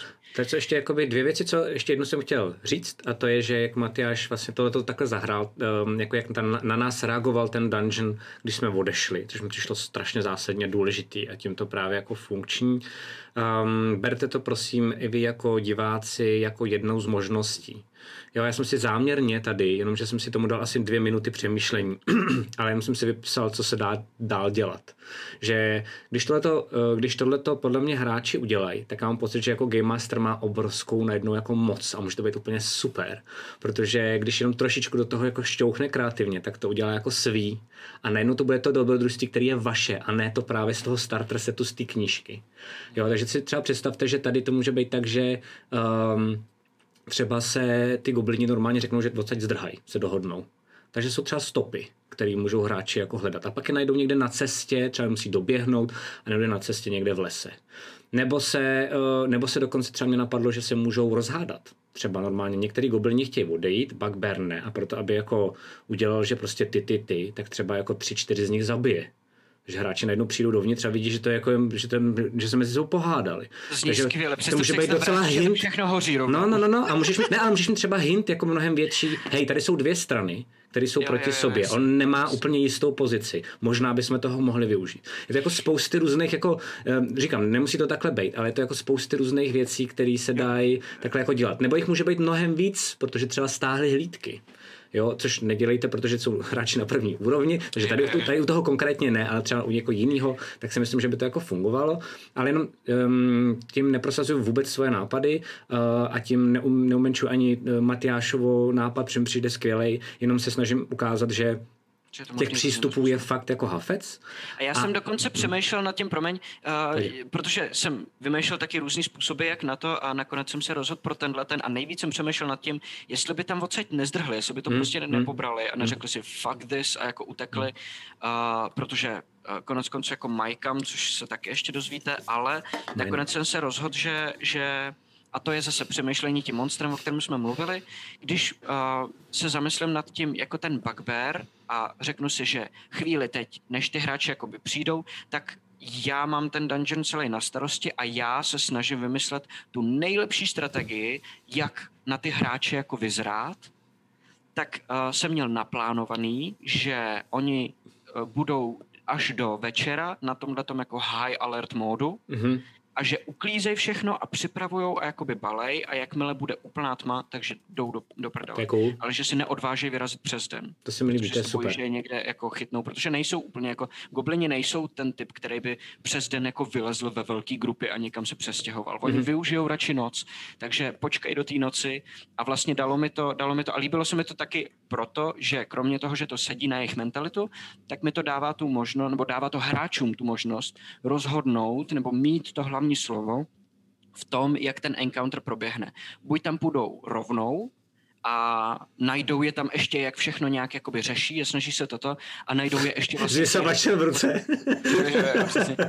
A nebo, a to byla taky možnost a vlastně v jednu chvíli to vypadalo velmi pravděpodobně, že odjedou do toho Fandalínu a pak se tam vrátí zpátky do toho goblinního kempu, což by nebyl vůbec problém, oni by se tam nakonec s největší pravděpodobností vrátili, protože ten Sildar je důležitý pro ten příběh a nejspíš, kdyby přijeli a řekli, hele, my jsme našli koně, Gangren a Sildar jsou asi někde otožený goblinama, tak oni by řekli, shit, fakt, jo, a nemohli byste jim pomoct, my vám dáme peníze, ale oni jsou jako důležitý pro nás, pro všechny, prosím, běžte to vyřešit. Takže by se tam vrátili. A kdyby se tam vrátili po nějaký době, tak ta jeskyně by byla prázdná a oni by je museli trackovat, kudy jakoby utekli a kam. Děkuju. Takže to jsou jakoby možnosti a jsou tam dvě jakoby optiky, jednak co oni by udělali a jednak co je nejzábavnější pro hráče. A to je vlastně to hlavní slovo pro mě. Jo. Pak jsem chtěl ještě říct jednu věc a vrátíme se zpátky, jestli teda ještě když tak k tomu máš, k tomu dungeonu něco, ale přijde mi tady hrozně důležitý reagovat na poznámku od Tomáše Štěvové. A píše ten Game Master, musí myslet na tolik věcí najednou. Tak já jenom chci říct jednu věc, že to jako pravda je, ale chci trochu jako uklidnit případně nějaký jako naše diváky, že my to teď rozebíráme všechno, jakoby na součástky. To znamená, může to vypadat šíleně, ale některé ty věci, dost většina jich je intuitivních. My jenom radši zmiňujeme, protože někoho nemusí napadnout ta daná zrovna věc. A mám jenom jeden takový příklad, že třeba já jsem napsal knížky a píšu jakoby scénáře a když se koukám na knihu, která popisuje, jak se mají psát knihy nebo jak se píšou scénáře, tak mě to úplně jako děsí, že vlastně na to čumím, říkám si ty píčo, to je spousty věcí a já na ně myslím už jenom jako automaticky, že vlastně když mi to někdo rozebere, tu knihu nebo ten scénář na součástky, tak mě to jako vystraší. Tak my teď tohle taky děláme, Tomáši a případně další diváci, tak jenom jsem vás chtěl tím uklidnit, že to je prostě jenom fakt, že to je výčet všeho, co se řeší. Podle mě polovinu, možná i 3/4 z toho můžete dělat intuitivně, ale přijde mi dobrý se o nich jako pobavit, všechny raději obsáhnout a zároveň vlastně jako si říct třeba, jak se mají dělat lépe a potom podle mě možná si na to jako během hraní třeba vzpomenete, jo. Tak jenom to mi přišlo hrozně důležitý uklidnit případně diváky, jestli to je moc. Člověk když to vidí někde hrát nebo to takhle slyší, tak si to trošku zažije do podvědomí a potom to používá. Protože mozek vám to hodí, když o tom přemýšlíte, tak on se otevře tu paletu a když na ní máte přidaný nový barvy, tak on z nich něco jako vezme a nabídne vám to, i když si to neuvědomujete všechno jako vědomě, že jo. Tak jo, jestli je tohleto, máš ještě něco k tomu dungeonu, nebo můžu jít dál, když tak já? Přemýšlím, já myslím, že asi je to v tuhletu chvíli všechno k tomu dungeonu jako takový. Okay. Já jsem jenom chtěl říct, že vlastně... Tohle to vlastně Matyáš udělal úplně skvěle a že vlastně každý to monstrum by mělo nějak právě jako fungovat v rámci toho layeru, toho svého vlastně nějakého dungeonu, právě proto, protože ho zná ideálně. A nebo pokud by ho třeba neznal a je tam nový, to je třeba zajímavý nápad. Teď mě napadlo, s tím bych si třeba chtěl pohrát jako Game Master. Že to je jako monstrum, který jsem přišel včera. A je na tom úplně stejně, jak ty postavy. To může být třeba zajímavý. Tak nevím zatím, jak s tím dá pracovat, ale jen takový nápad. Ale chtěl jsem pak ještě říct jednu věc. Zase pro pokročilí, jenom abyste věděli, že ta věc existuje, zatím ji probírat nebudeme, ale přímo pravidlově existuje ještě jedna věc u takových jako high-endových monster, třeba u draků a podobně. Záměrně říkám u draků, protože když se podíváte na obal téhle knihy, tak na ní je drak. Starter set a to je všechno, co vám řeknu. Tak ty mají svoje takzvaný layer action. A to doopravdy jako přímo i je, že nejenom, že vy musíte jako Game Mastery vymýšlet teda jakoby, že to tam znají, to je na vás, to fakt je jako jenom prostě na vašem mozku, ale Wizardi vám se snaží pomáhat i v tom, že některým těm postavám dávají vlastně i jakože, nebo těm monstrum dávají i jako speciální akce, které umí právě proto, že jsou tam doma a mají to tam dlouho připravený. Tak nám jste viděli, že tohle to existuje, ale je to většinou u takových těch jako velkých bossů prostě. Takže tak. Moje otázka na tělo je jenom, jestli... Jo, Laco mi řekl, že přijde nějaká otázka na tělo a neřekne, co to bude, jo, takže jsem trošku nervní. Ne, to je to. Jestli jsi sundal počet goblinů? Podle toho, jak jsme byli jako pokosený, nechal si tam teda fakt... Já jsem využil toho, že jste nějaký zabili, což mi dovolilo rozředit je do těch místností, abyste bojovali vždycky s menším počtem najednou, než bylo původně myšleno. Tady v té levé části, v té šestce, jich mělo být 6 dole jenom. Proto jsem se ptal, protože já když jsem se na to dneska díval a jenom jsem si to procházel, tak jsem tam viděl ten popis, že jich tam je 6. Říkal jsem, ty vole, tak možná Matyáš to jako downgradenul, aby jsme to dali, tak jsem se musel zeptat. Ne. Já jsem si právě proto, že jim se v tom minulém souboji hodně vymstilo to, že jste jakoby vždycky sundali jednoho a pokračovali dál, tak on řekl, no tak tohle to ne, tak budete po dvou minimálně, což mi dovolilo 3 vzít tady odsaď a jednoho dát na most, aby byli ve dvou, jednoho dát na hráz, aby byli ve dvou, tady, aby byli 2, který ho jako hlídají a tady 2 jsem potřeboval dolů, kde předtím nebyl žádnej. Čímž vlastně to nebyla nikdy horda, bylo to rozředěné mezi ty místnosti. No. A mám to ještě znamená, nikde není hluchý místo a je to jednodušší vlastně pro. Jasně. A mám ještě jednu. Jo? No. A to je hrozný, víte, tady takhle pražím. Pak si to musíme oplatit u srdce Azary, aspoň jako jeden díl, ať jsme si kvit. Máš důvod, proč... Mě to napadlo až dneska, se přiznám. Mě to vůbec nenapadlo jako během hry, takže až dneska, když jsem se na to jako speciálně připravoval. Vymyslel jsi důvod, nebo jsi to neřešil a pak bys nějak improvizoval, proč nešli tyhle ty 3 vlastně do toho boje proti nám, protože vlastně slyšeli boj, že jo, a nešli do něj, tak jsem se jenom chtěl zeptat, jestli jsi to měl vymyšlený, anebo jestli bysme tě zaskočili a rychle bys to odimprovizoval. Ne. A já jsem to měl vymyšlený, jsou to 2 důvody, nebo respektive jakoby 1, ale totiž věc o goblinech, taková zvláštní, na kterou je potřeba myslet, když hrajete jako DM gobliny. Goblini se, pokud porazíte jejich lídra, rozprchnou. Oni nebudou bojovat. Jako skinheadi prostě.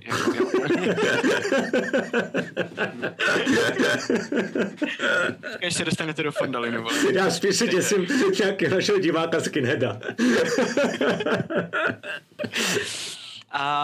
To znamená, a já hrozně rád dělám to, protože mám problémy s pozorností a neudržím myšlenku, ale zase na druhou stranu díky tomu mám takovou jako schopnost víc přepínat mezi jednotlivými myšlenkama, což vlastně trošičku funguje jako multitasking najednou. Což je cool, já třeba nemám. Jsem schopnej ty 3 nebo 4 myšlenky jakoby udržet, tak mezi nima neustále jakoby přepínám, což mi pomohlo v tomhletom případě, protože můžu každou místnost vnímat extra, co tam dělají a jak reagujou. To je to, co vlastně psal Tomáš, že je jakoby složitý a já mám jako to je Matyášova god power, ale on za to trpí v normálním osobním životě, takže zase mi to nezávisíte.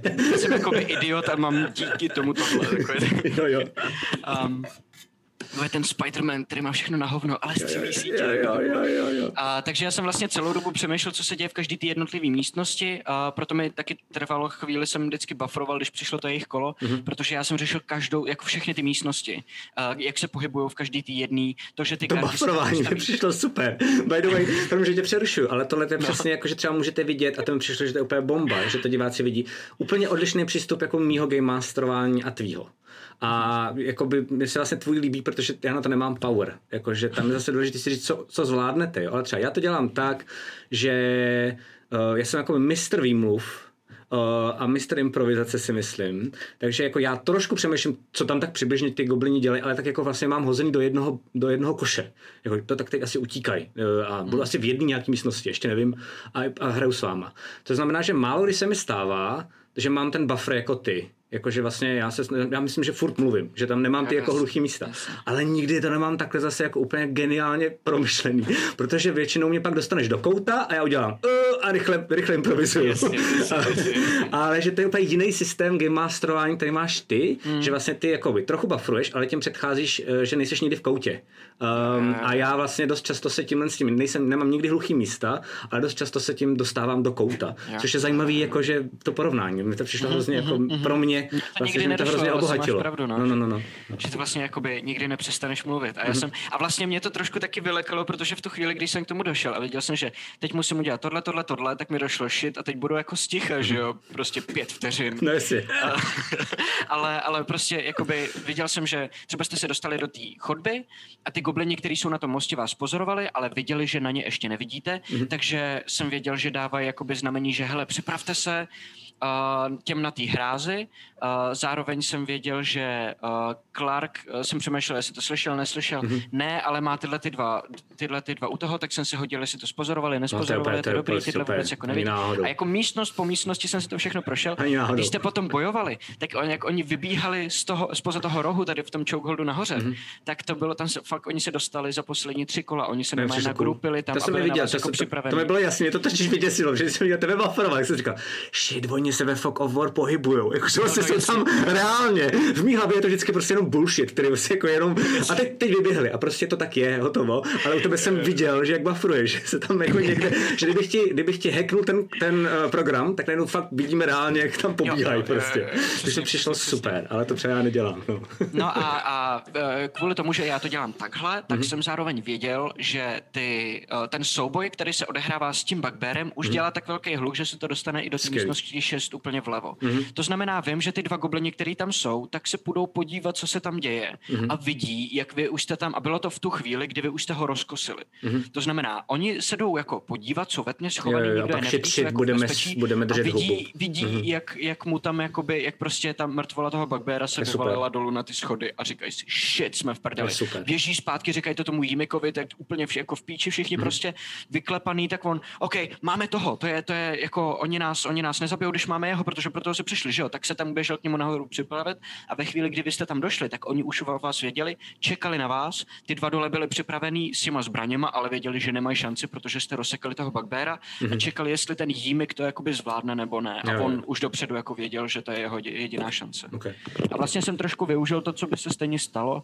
On by vám nabídnul, že ho nezabije, že si tím bude chránit život, že ho jako podrží nad tou dírou, ale řekne, já ho nezabiju, běžte, zabijte bugbeara a já vám ho dám a já tady budu jako velet. To tam je v tom starter setu, že jo? To tam dokonce je přesně takhle popsaný. A já jsem si řekl, OK, to je dobrá mechanika, vím, že takhle přemýšlí, vím, že je takhle jakoby vychcenej, tak to akorát použiju v té situaci, která jako nastala. To máš můj respekt, jakože tohleto si, myslím si, že ten dungeon si zahrál líp, než kdybych ho já kdy zahrál, že neumím takhle myslet, jakože to je jako velký respekt za mě. Já to všechno jenom improvizoval. Jo, to klidně. Ale fakt jsem nadšený, ještě když vidím máš tam vidět ten chat, jo, ale v pohodě. Ale že když vidím právě ještě ten tvůj jako myšlenkový proces zatím, tak to na to nemám ani náhodou. OK, hele, tak já teď jenom, jestli to všechno za tebe, minimálně teď v tom dungeonu, tak já jenom shrnu, co jsme se vlastně tady naučili i pro váš vlastní dungeon a co jsme třeba už i řekli, ale jenom radši to řeknu znova. Občas je to dobrý. Takže když už se budete designovat sami ten dungeon, tak začněte od nějakého jednoho nápadu.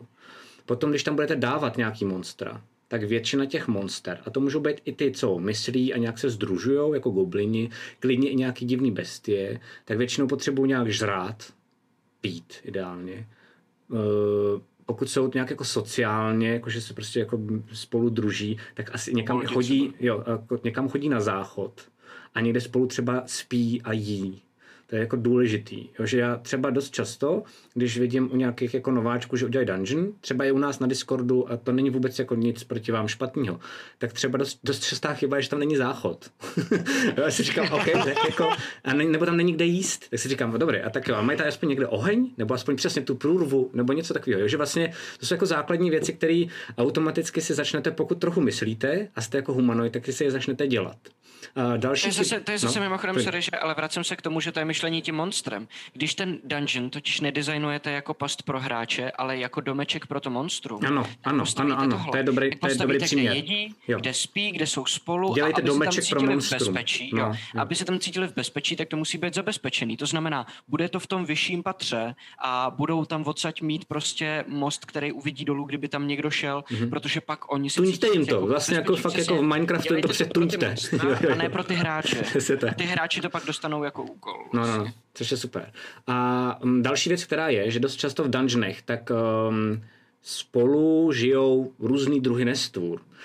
Dost často další chyba, kterou často vidím u dungeon masterů, tak je začínajících, že se jim líbí nějaký monstra a taky takhle jako nahází do toho dungeonu a třeba O 4 metry vedle v místnosti je něco, co by nejspíš jako tím, jak to funguje, zabilo třeba gobliny, které jsou 4 metry v nějaké jako jedné místnosti.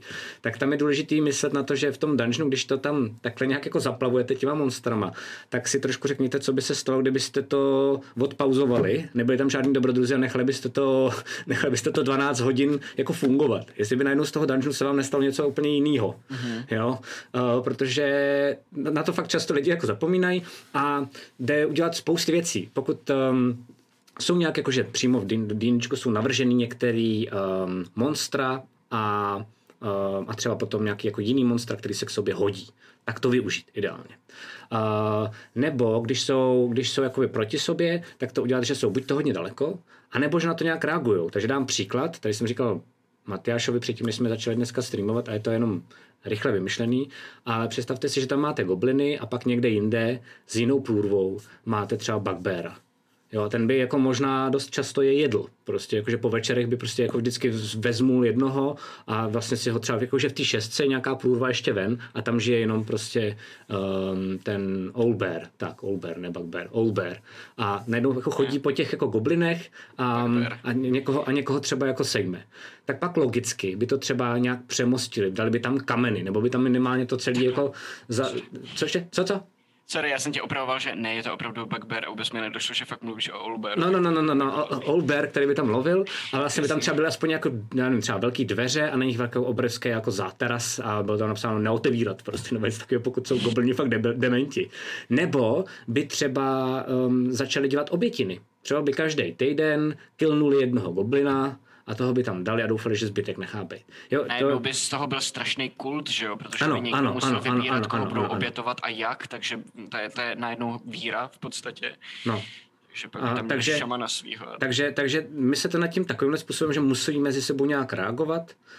To máš píše, přece dobrý, to není špatná metoda, prostě naházíš všechno do dungeonu a po 12 hodinách uvidíme, kdo teda přežije. Teoreticky by to taky takhle šlo, můžete to dělat, přijde mi to dost zlouhavý, ale jako asi jo, pak si jako naházet to a přemýšlet si, kdo by zbyl a pak si myslím, že to možná může fungovat. Ale jakože to dávajte bacha, že ty monstra spolu musí nějak jako interagovat, aby to bylo reálný.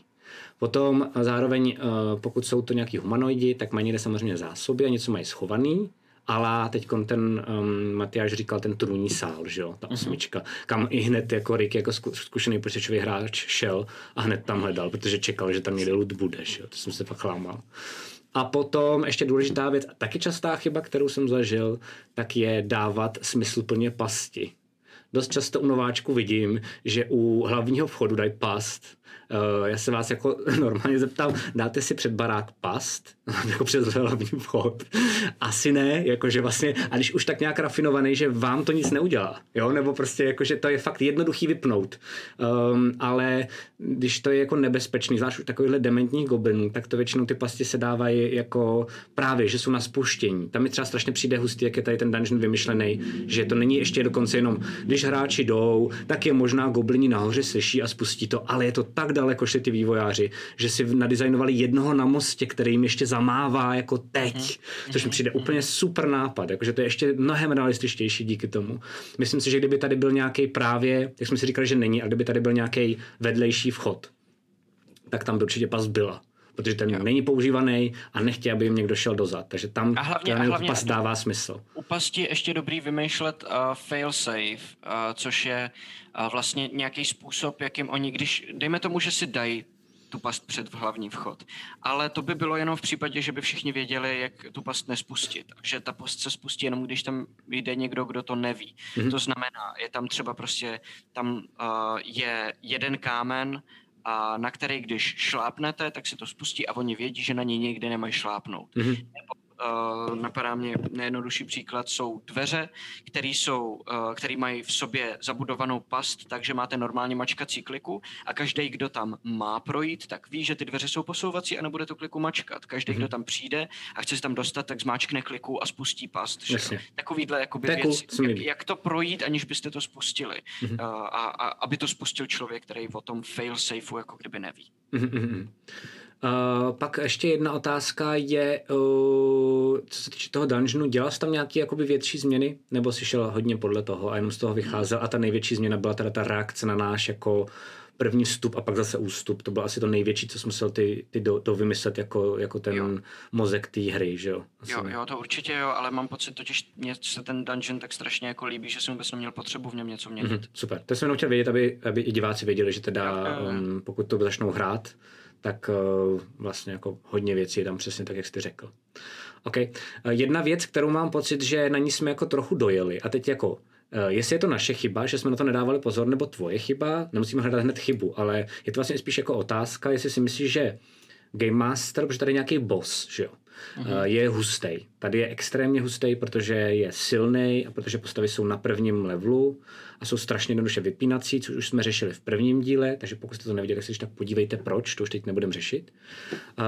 Ale teď jsem naplnil, co jsem chtěl. Jo, přijde ti důležitý jako avizovat těm hráčům dopředu bacha, ten je silnej nějakým způsobem, jakože třeba řve, hrozně křičí, všichni goblini jsou z něj vystrašení a pořád opakujou jeho jméno a vlastně jako dát těm hráčům najevo bacha, je tam fakt velký zmrt, nedělejte fóry, anebo ti to nepřijde důležitý a jakoby necháš natloucat hráče, že prostě nejsou pozorní. Hodně asi záleží. Když je to monstrum, který je tak těžký, že se téměř nedá porazit, nebo je důležitý na něj nějak jako vyzrát, tak si myslím, že je důležitý, aby to hráči věděli dopředu, protože by to nebylo fér proti nim postavit nepřítele, protože ty automaticky čekáš, když se ti někdo postaví, že se s ním dá bojovat. To znamená, pokud je to nepřítel, se kterým se bojovat úplně dobře vlastně jakoby moc nedá, protože je moc silnej, tak hráči to musí dopředu vědět. A což nás taky jakoby čeká, takže o tom se určitě bavit ještě bude. Jo. A v tomhletom případě tam jsou vlastně jakoby dvě věci. Jednak si myslím, že je to nepřítel, se kterým se dá dobře bojovat, pokud si dáš bacha, a bacha by si směl dát, protože víš, že je to boss celého toho jakoby klanu. Druhá věc je, že já jsem předtím, než jste tam šli po druhý, a vás už předtím jakoby nevaroval. Vlastně jako kdyby schválně, nebo schválně ne, takže bych si řekl, seru na to, ať tam jako chcípnou, ale že mě nenapadlo, že by bylo potřeba vás na to ještě upozorňovat, že je jakoby hustej. A to z toho důvodu, že jsem měl pocit, že už to máte jakoby avizovaný. A na několika místech. Poprvé jste o něm slyšeli už od toho prvního goblina, kterýho jste mučili na té cestě, který vám řekl jeho jméno. Hned jakože, kdo je tady král? A on Clark. To je věc číslo jedna. Druhá věc je, že už jste se s ním potkali a já jsem vás slyšel se bavit o tom, ne, tam je takový velký chlupatý zmrt, jako to je jako průser. A řekl jsem si, tak je to dobrý, dej si pozor. A v tu chvíli už jsem chtěl naopak, než jakoby ukazovat bacha, už je tady, už přijde, už to, tak vlastně udělat ten šok efekt, kde on se najednou jakoby zjeví a začne rubat a protože jsem viděl, že to hrozně dobře dáváte. Na jakýhokoliv goblina jste narazili, tak jste ho dali na poprví. U všech těch goblinů, takže já sám jsem trošku jako si řekl, OK, tak asi jako dobrý, tak to můžu na to trošičku jakoby přitlačit a fakt mu dát ten sneak attack a dát mu ten překvapivý prostě vstup. No a nedošlo mi, že postava, která má vlastně z vás všech nejvíc životů, dopadne takhle. No a to se jako tak nějak hezky překladujeme k druhému tématu, který jsme dneska chtěli probrat, že jo, protože tohle to jako je základ, co se týče toho dungeonu. Máš něco, co ti k tomu napadá? Jakoby pak se k tomu, když tak můžeme vrátit, ale OK. A to je teda smrt jedný z postav. Pokud jste to neviděli, tak to když tak asi vypněte, ale smrt Kikibů. To znamená postavy Zuzi, že jo. Jenom natýzu, že pokud jste náhodou sabové, tak v backstage s Alešem, bylo to docela zajímavé, já jsem dělal kousek, už jsem to ještě nestihnul, ale bavili se vlastně o celý backstorce Kikibů, kterou už se vlastně my jako hráči nikdy nemáme šanci dozvědět, protože to je zahozené do koše, což je bohužel součást té smrti. Takže pokud vás to zajímá, tak určitě se podívejte, anebo bude na YouTube, kdy víš z fleku, Matyáši, nebo nevíš? Backstage vydáváme v pátek na YouTube. Respekt. To vydávám já, že jo? No jasně, já to většinou zapomínal, ale OK, takže v pátek, když tak se můžete podívat na YouTube a zároveň tam Zuza s váma nějak jako vymýšlela, není to zatím finální, ale vymýšlela jakoby, nebo nastěňovala spíš jako jakými kroky se ubíhá její mysl ohledně nové postavy. To zajímavé, je to podle mě nejvíc, co měla předvymyšlený kdy na jakoukoliv postavu. To jsem taky pochopil, přišlo mi to docela cool. Jsem se u toho smál, když to popisoval. Že typická Zuza akorát jako ještě dál šla. Ještě jo. Tak a teďko pojďme se prosím, první moje otázka, taková záměrně vlastně, jakože se na ní dá blbě odpovědět, jo, ale umřela Kikibu. Byla to její chyba nebo ne? Já si myslím, že to je kombinace její neopatrnosti a hrozný smůly, kterou měla. Mm-hmm. A myslím si, že ta primární příčina je smůla, jakože ona házela špatně, měla 2 jedničky zase, jako přehodila 1 za 1 a potom, když prostě na ní přišel ten první útok, který přišel na ní vlastně z neopatrnosti, tak přišla ta kritika, která u toho bugbeara ještě navíc je fakt jako problematická. Mm-hmm. Takže je to jako kombinace víc věcí vždycky. Jako mám pocit, že jsem nezažil, že by někdo zemřel, protože by udělal chybu a za to chcípnul. Vždycky ta chyba otevře jenom možnost nějaký nebezpečné situaci a když se sejde to, že ta nebezpečná situace se jako nahází blbě s tím, tak tam mám pocit, že teprve umírají postavy. I na tom prvním levelu vlastně. No. Na tom prvním levelu je to častý, tam jako je zase výhoda, že tam ještě není tolik zžitej ten hráč s tou postavou, takže to jako díky bohu za to. Já třeba to mám, takže já si vlastně jako myslím, že tam vlastně neměla moc chybu. Jakože jo, zahrála to špatně, ale to potrestání vzniklo fakt jakoby tvým hodem kostkou. A tam si třeba ještě myslím, že vzniká další otázka, která je mnohem složitější. A ono to by vydalo asi možná na celý díl, takže pojďme, nebo já zkusím říct jenom jako svůj názor rychle, jo, a když tak můžeš ty cokoliv dodat, ale že vlastně když vám postavu zabije její jako jednání, to znamená, já nevím, Rick nebo já třeba Bob by řekl, tak jo, tak já se běhnu dolů mezi ty 3 bugbeary a prostě sejmu. Ty řekneš, fakt jo, na prvním levelu ty řekneš, jo, tak pak ta postava jakoby zemře a je to podle mě jakože v úvozovkách v pohodě ze strany Game Mastera, že je safe, že prostě jako může si za to ten hráč a nebo ten hráč to tak skvěle zahrál, že mu to taky bylo jedno a chtěl nějakým způsobem ukončit tu postavu. Jakože třeba Matěj, když věděl, že končíme s celou jakoby druhou kampaní a on bude mít jinou postavu ve 3., tak si sám dohrál, jak umře jeho postava, že jo, hotovo, vyřešeno, ty nemusíš prostě řešit. Ale podle mě triky, to začíná bejt u Game Mastera, když je to kostka, protože to je nějaká náhoda.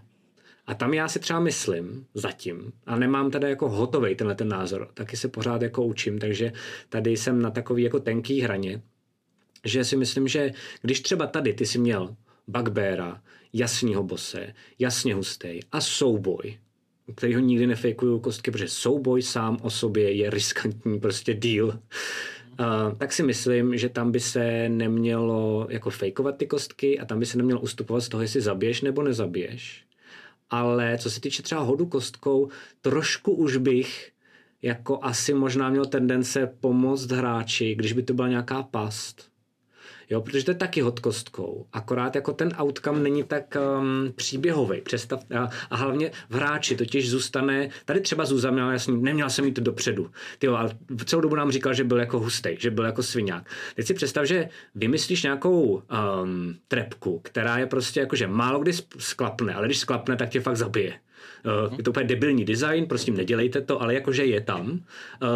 Tak si myslím, že pak, když někdo hodí blbě, proto by se vůbec ta trpka tam neměla takovýmhle způsobem dělat, tak si myslím, že to je nejhorší jako smrt pro hráče, protože najednou tada, a vlastně nemůže na to reagovat a taková ta výmluva Game Mastera, no měl si kolem sebe prohledávat, sorry. Mi přijde, že vlastně no, to je strašně blbá smrt, takže tam jako vlastně to je taky kostka, ale není to souboj a tam si myslím, že tam už bych dával bacha a spíš nezabíjel, ale třeba vymyslel příběhově, že má zlomenou nohu a musel by roleplayovat prostě jako třeba, nevím, 2, 3, 4 sešny. No něco bych vymyslel, jako zaimprovizoval bych, ale jenom jsem tím chtěl říct, že ta kostka je náhoda, je to hezká věc, souboj je dobrý ji nefejkovat, ale občas to může být tak, že to vezme doslova jakýkoliv náš jako divák a řekne, OK, tak je to náhoda, tak teď na vás letí meteorit, hoďte si na obratnost. No, jasně, nehodili jste to. Tak jste všichni dead, čau. Tak to jakoby už není náhoda, už to je tam prostě debilní. Tam je potřeba build-up a je to, jako nemělo by se to nechávat na jedné kostce, to je pravda.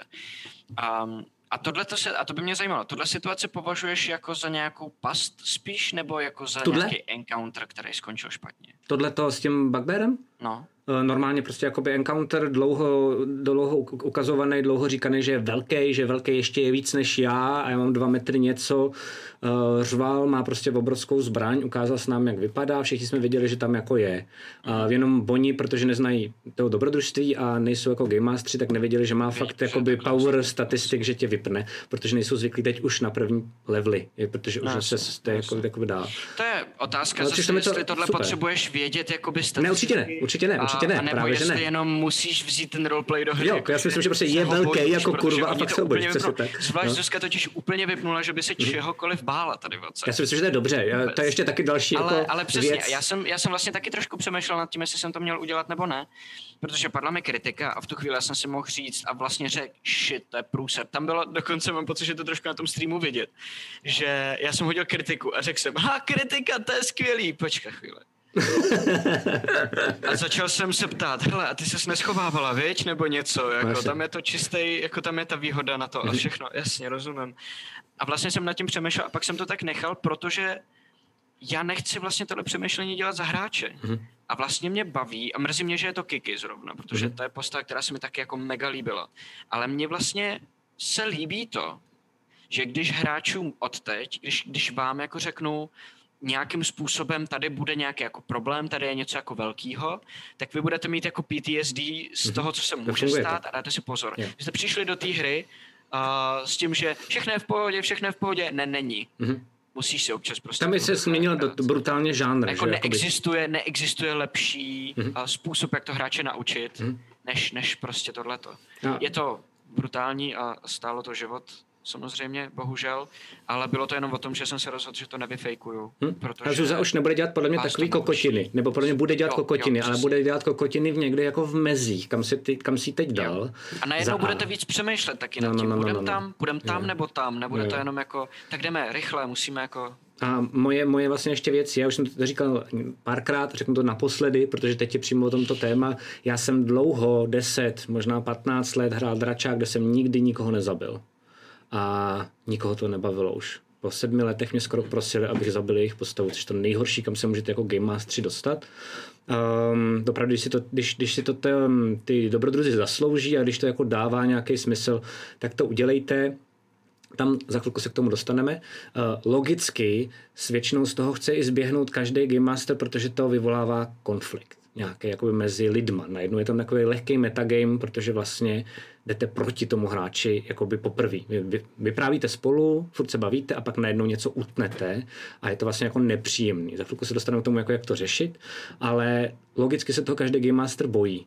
Ale tam zase vy víte jako game mastři víc než hráči. Hráči většinou v tomhle tom vidí jakoby přes tu danou emoci teď a tady a vy vidíte dál jako režiséři v uvozovkách nějaké jako divadelní hry, že teď to bude bolet, teď ten hráč bude naštvaný, ale v dlouhodobém hledisku to jako může pomoct i tomu hráči, i podle mě jakoby celý té hře. Takže, a dám ještě jeden příklad, že nám tady nikdo neumřel, když jsme to projížděli poprvé, já jsem říkal, že jsem to hrál 2krát, ale umřel nám jeden hráč potom u toho jednoho monstra, na které se neútočí. A on zaútočil, takže tam jsem jenom udělal a bylo. A taky to najednou změnilo jakoby tón té hry, že prostě do toho, to bylo na 3. levelu, asi se tam dostanem, doufám, tady v tom starter setu, ale do té doby to bylo a najednou se to stalo a já jsem řekl, OK, hotovo. A všichni, doufám, že se tam dostanete, protože ten encounter, který plánuju od začátku. Já se těším. Ale že najednou to prostě jakoby fakt bylo, že ti hráči, a to bylo i u nás, že jo, tam se taky ptali, to je jako hotovo? A nejde to nějak resurrectnout? A nejde to... Jo, automaticky hráči zkoušejí... Chceš ještě nějak na poslední chvíli něco říct? No, chci uskočit. No, přesně tak, Zuzá, přesně tak, to je to tak roztomilý. No a teď se k tomu tady dostaneme, že vlastně, když se tohle stalo, takže nebojte se zabíjet hráče, pokud to jde zabíjet hráče, ne, ty prosím nezabíjejte, zabíjet postavy hráčů. Ale... Protože to jakoby pomáhá. Ne přehnaně moc, ne tuňte si tím nějaký jako svoje ego, ale když si to příběh zaslouží, tak je to dobrý udělat. Jsem tam. Byl vtip, který běžel na Redditu, jakože nějaký nováček se ptal, hele, a co se jako stane, když postava umře? To jakoby ten hráč přestane chodit na ty sešny. Ne, počkej, to tady si někdo ptal. To si někdo ptal tady. A někdo mu tam na Discordu odpověděl. Podle mě. Ne, tohle bylo na Redditu, totiž je v angličtině, takže to určitě bylo u nás. Okay. A někdo mu tam pod tím odpovídal, ne, normálně vezmeš toho hráče, vezmeš ho za barák a zastavíš, koně si zlomenou nohou. Jo, ale jak neudělat reklamu Dungeons and Dragons v jedné větě. Satanic Panic zpátky. Okay. No a než se dostaneme teda, ještě než se dostaneme k tomu... Máš tam ještě tu mapu, nebo se můžeme to přičet? Vydrž, hned ti tam hodím mapu, teda bez mapy. Teď už si můžeš otvírat. Skvělý. Čau lidi! Jsem asi nevěděl od začátku. Jo. Tak jo, ještě jsem chtěl říct předtím, než se dostaneme k tomu jako konkrétnímu, jak řešit tenhle ten problém, když teda postava umře, protože začíná nějaký konflikt a jak automaticky reagují hráči. A musím teda podotknout, že Zuza reagovala úplně skvěle mustrově pro náš případ, jako jak se o tom budeme bavit, protože takhle vám budou většinou lidi a nováčci reagovat úplně přesně jak Zuza, což je super. Tak jsem jenom ještě chtěl říct, jako, že existují varianty, kdy podle mě ještě možná nezabít postavu, ale musí k tomu být jako mega důvod. Já jsem to třeba udělal u Ulrika. Protože jsem viděl, že má hrozně důležitou roli v tom ději a udělal jsem to jenom jednou, znova bych to už neudělal. To je jako moje nějaké jakoby svatý pravidlo. Jednou tomu, když už to má jako kurva důvod v mý hlavě, proč to neudělat a proč tomu hráči jako v úzovkách pomoct, tak to musí mít nějaký smysl, musí to být nějak obhajitelný, takže já jsem měl, že tam zrovna byla největší jako kouzelnice, která existovala a klerička jakoby celého toho světa, že jo. A snažím se tam vždycky dát něco jako navíc, takže třeba díky tomu Ulrik měl celý čtvrt díl vlastně jako v zásvětí, který jsme jako odehráli. A pak ideálně ten hráč by se měl nějak jako změnit. A nebo by toho měl nějak jako, nebo ne hráč, ale zase ta postava by jim to měla nějakým způsobem změnit, protože přeci jenom už jste se dostali do toho zásvětí, pak zase zpátky, představte si, co by to s vámi udělalo, kdyby se to stalo v reálu. Jo, tak vás to taky podle mě úplně jakoby změní. Takže tam jako jednou si myslím, pokud jako doopravdy máte silný esa v rukávu, proč to podepřít, že to jde, tak OK, ale víckrát bych to já nedělal a to je moje osobní vymasterování. A dávat prostě bacha, aby to fakt mělo důvod a ideálně poprosit toho hráče, aby to dohrál. Tam jsem říkal, že Bake i bohužel je to tím, jak je ještě pořád neskušený hráč a já se na něj nezlobím, ale Bake i hrozně chtěl hrát, jak bude ten Ulrik jako jiný a pak automaticky mu to, stejně jako se stává i mým postavám, po delší době mu to zase sklouzlo zpátky k tomu Ulrikovi, který byl předtím, než ho killli. Jo, což trochu škoda, ale vlastně úplně v ideálním případě by to právě mělo být, že vám to trošičku nějakým způsobem vlastně změní tu vaší postavu. Tak pak to možná jako smysl má. Mám super takovou, tím to zakončíme potom, mám takový super takový hack, jak to udělat zajímavě a docela cool v takovýchhle jako high fantasy světech, protože naštěstí končina moc resurrekty nemá, protože já nemám rád a nemám rád, když se postavy znova probouzí ze smrti, ale tady, že jo, v těch Forgottenech, Matyáši, tak to je jakoby bread and butter, ne? Tady jakoby je to prostě běžný, ty prostě jdeš na pivo a na resurrect, prostě jakože vedle dva stánky, jakože. Mám pocit trošku. A to stojí hodně peněz, takže... No jasně. Resurrectit se jakoby dá, ale má to překážky. Jo, je to spíš taková věc, jakože vždycky je možnost resurrektovat, ale musíš aspoň něco obětovat. Není to úplně jakoby easy, vždycky musíš mít jako ty diamanty. Spíš se trošku hraje na to, že když vyrážíš do nějakého místa, kde nejsou jakoby obchody, tak se musíš... Ježišmarja, nazdar strangeři! Díky za raid. 20 lidí, čau, vítejte nás. Bavíme se akorát o smrti postavy, jak se s ní vypořádat, jak ji zahrát, protože se nám to stalo v posledním díle. Mm-hmm. A o resurrectech teď. Mm-hmm. Že totiž v těch Forgottenech mám pocit, že tam je to zhraný tak, že když jsi v civilizaci, tak to vždycky jde nějak jakoby udělat. Mm-hmm. A je to spíš, když vyrážíš někam jakože do Chaltu, do džungle, kde budeš jako hrozně dlouho, nebo někam na sever, jako do těch stepí a takovejhle. Takže máš s sebou jeden ten diamant, který na ten resurrect potřebuješ a vlastně musíš se hlídat, že OK, tak ten jeden můžeš použít a pak máš smůlu. Takže to omezení tam je, akorát ta hranice leží jakoby daleko dál, než v končině. Než v končině, no. Mm-hmm. Okay. No, tam mi třeba přijde super, to je důležité říct, že Zuza právě zareagovala skvěle ve dvou věcech. První je, že se snažila vymýšlet, jak to udělat jako jinak, jak to třeba upravit, zpětně předělat. To se dostáváme k jednomu tématu, který je důležitý, a to je, že většinou, když někoho killnete i svému jako kamarádovi postavu, tak se může stát, že ten člověk bude naštvaný, respektive stane se to 100%. Mě třeba překvapilo v tom rozhovoru backstage, pokud jste to neviděli, tak tohle byla jako věc, která i mě překvapila. Naprosto upřímně, a Zúza se tím netají a my taky ne, jako Zúza je z nás všech jako herců, jako ta, která má D&D z nás všech nejvíc na háku. Jakoby bez keců, ne Maty. Tam si myslím, že jako je jako, co se týče, kdo to má na háku, tak je Zúza, pak dlouho nikdo a pak mi zbylí, mám pocit. Totiž Terka, ale Terka už... To už je pryč právě proto, z toho důvodu, že jo? No, takže i Zúza řekla vlastně jakoby v té backstage, že byla až překvapená, jaký to nasralo. Že je tady postava mrtvá, protože vymýšlela kolem toho hodně, že jo, přišlo jí to vlastně jako zajímavý a podobně. Tak ta postava a chtěla ji jako dál dohrát, tam měla spousty plánů, co s ním bude dělat. Takže logicky, když je to váš jako dobrý kamarád, tak je tam nějaká jako nepříjemná situace mezi váma dvěma. A teď jde o to jenom jako, jak moc ten člověk třeba podlehne té emoci toho nasrání, nebo jak moc jste kámoši, nebo jak moc je opilej, nebo jak existuje spousty druhů jakoby možností, že to najednou přejde v nějakou jako hádku. A proto právě Game Masters často podle mě nechtějí zabíjet postavy. Takže tam si myslím, že u hádky, jako jak bys to měl třeba ty, kdyby byla nějaká hádka, třeba ne na streamu, ale jako jak, co by si dělal? Máš něco vymyšleného, nebo stalo se ti někdy něco takového? Jakoby, kdyby to bylo uprostřed té hry a hráči se mnou hádali jako, že ne, ale já prostě, mě to nezabije, protože tady tohle.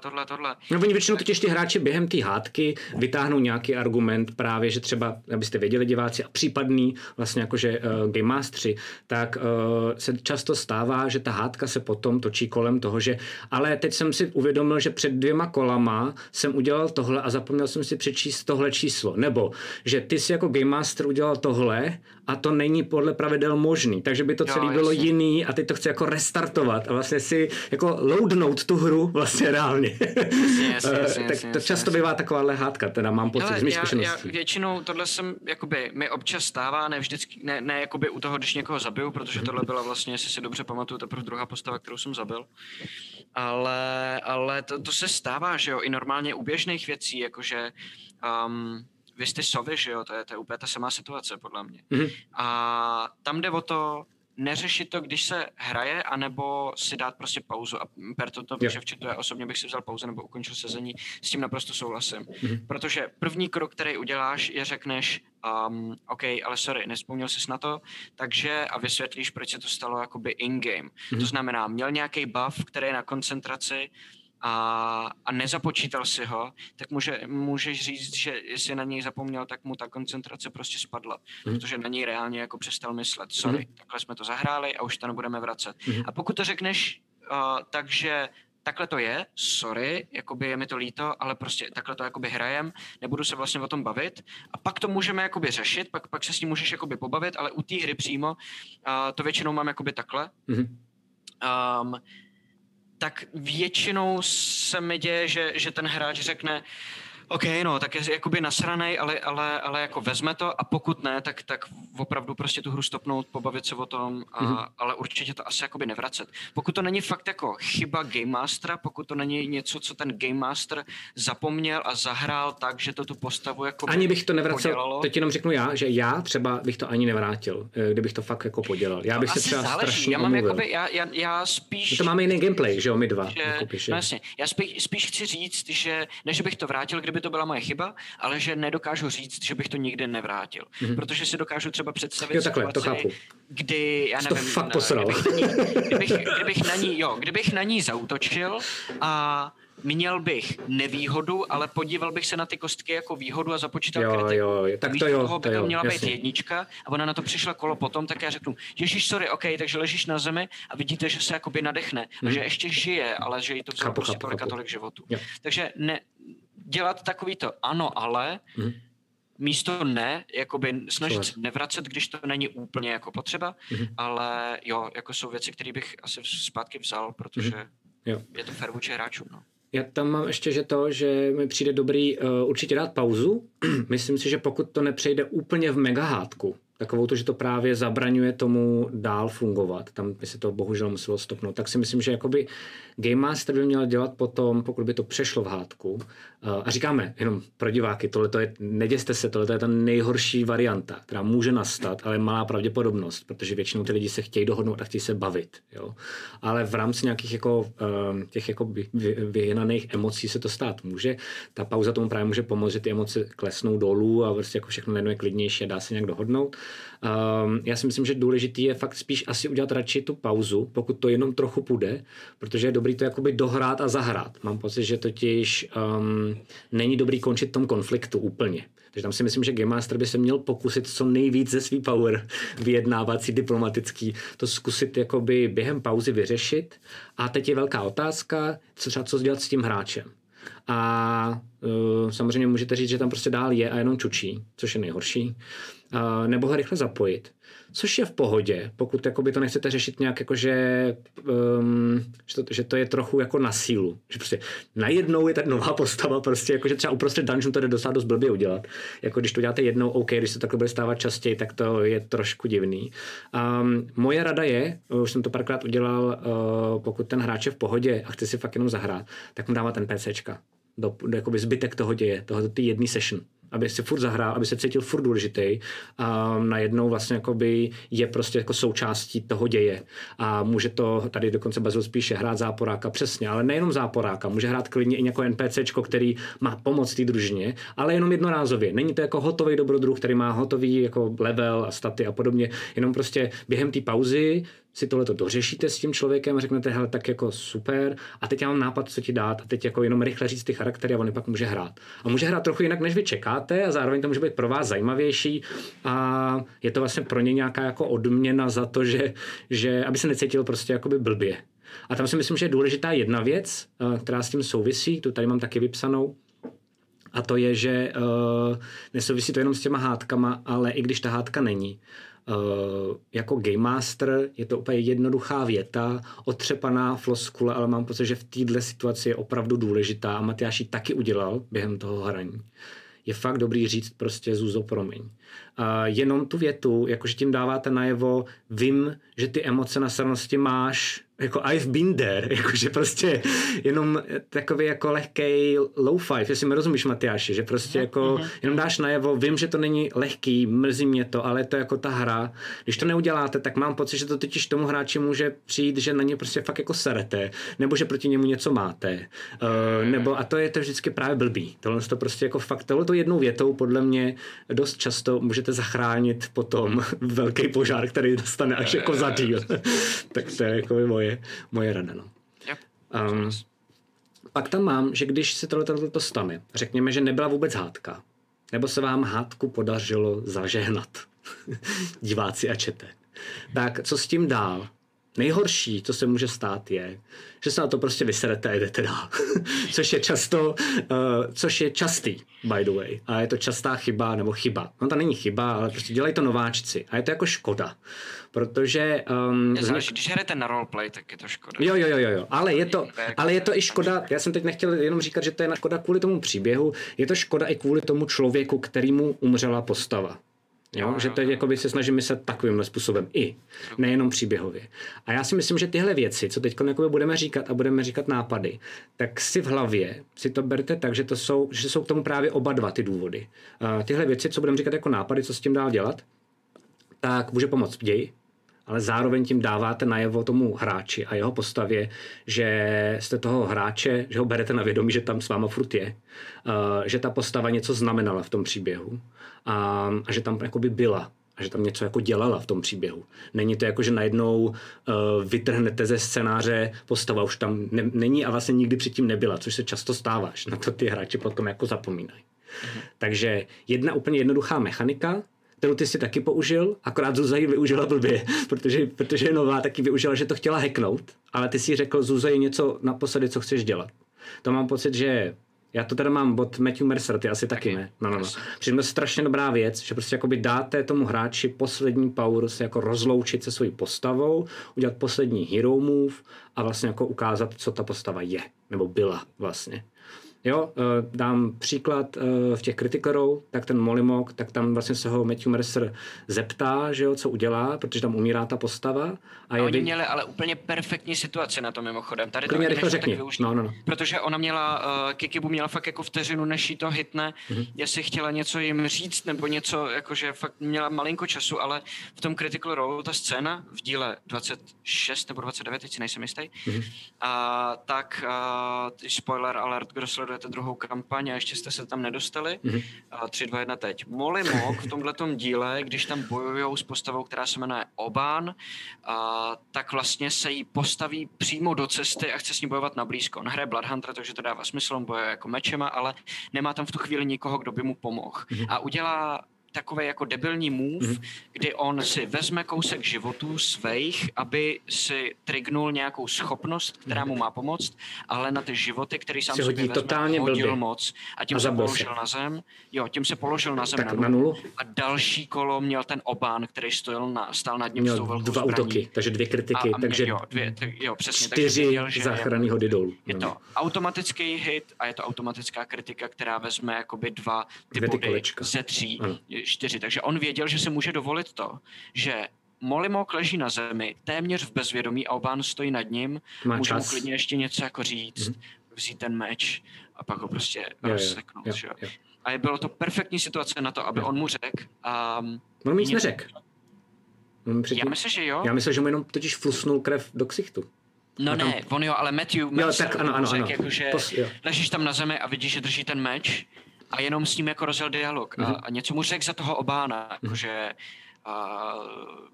myslíš, že ti to stálo za to, že ses mi postavil do cesty, nebo něco na ten způsob. A počkal, jak mu ta listen odpoví, ten hráč. A on místo toho, aby využil tu situaci, aby mu něco řekl, nebo řekl něco těm kámošům, tak mu flusnul krev do oči. Což vy to neznáte, ale charakterizuje tu jeho postavu vlastně úplně nejvíc. Prostě, perfektní, přesně. Takže on dal poslední tečku za tím, jakože tak tohle byla ta postava. A pak se nechal zabít. Jo.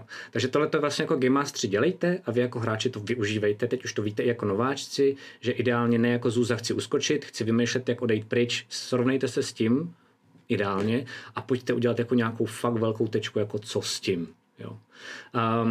A tam si dokonce... Ale nezneužívat to, protože jsem mi taky viděl, tuhletu jako vychytávku použít v moment, kdy kam se nehodí. Jakože někoho, já nevím,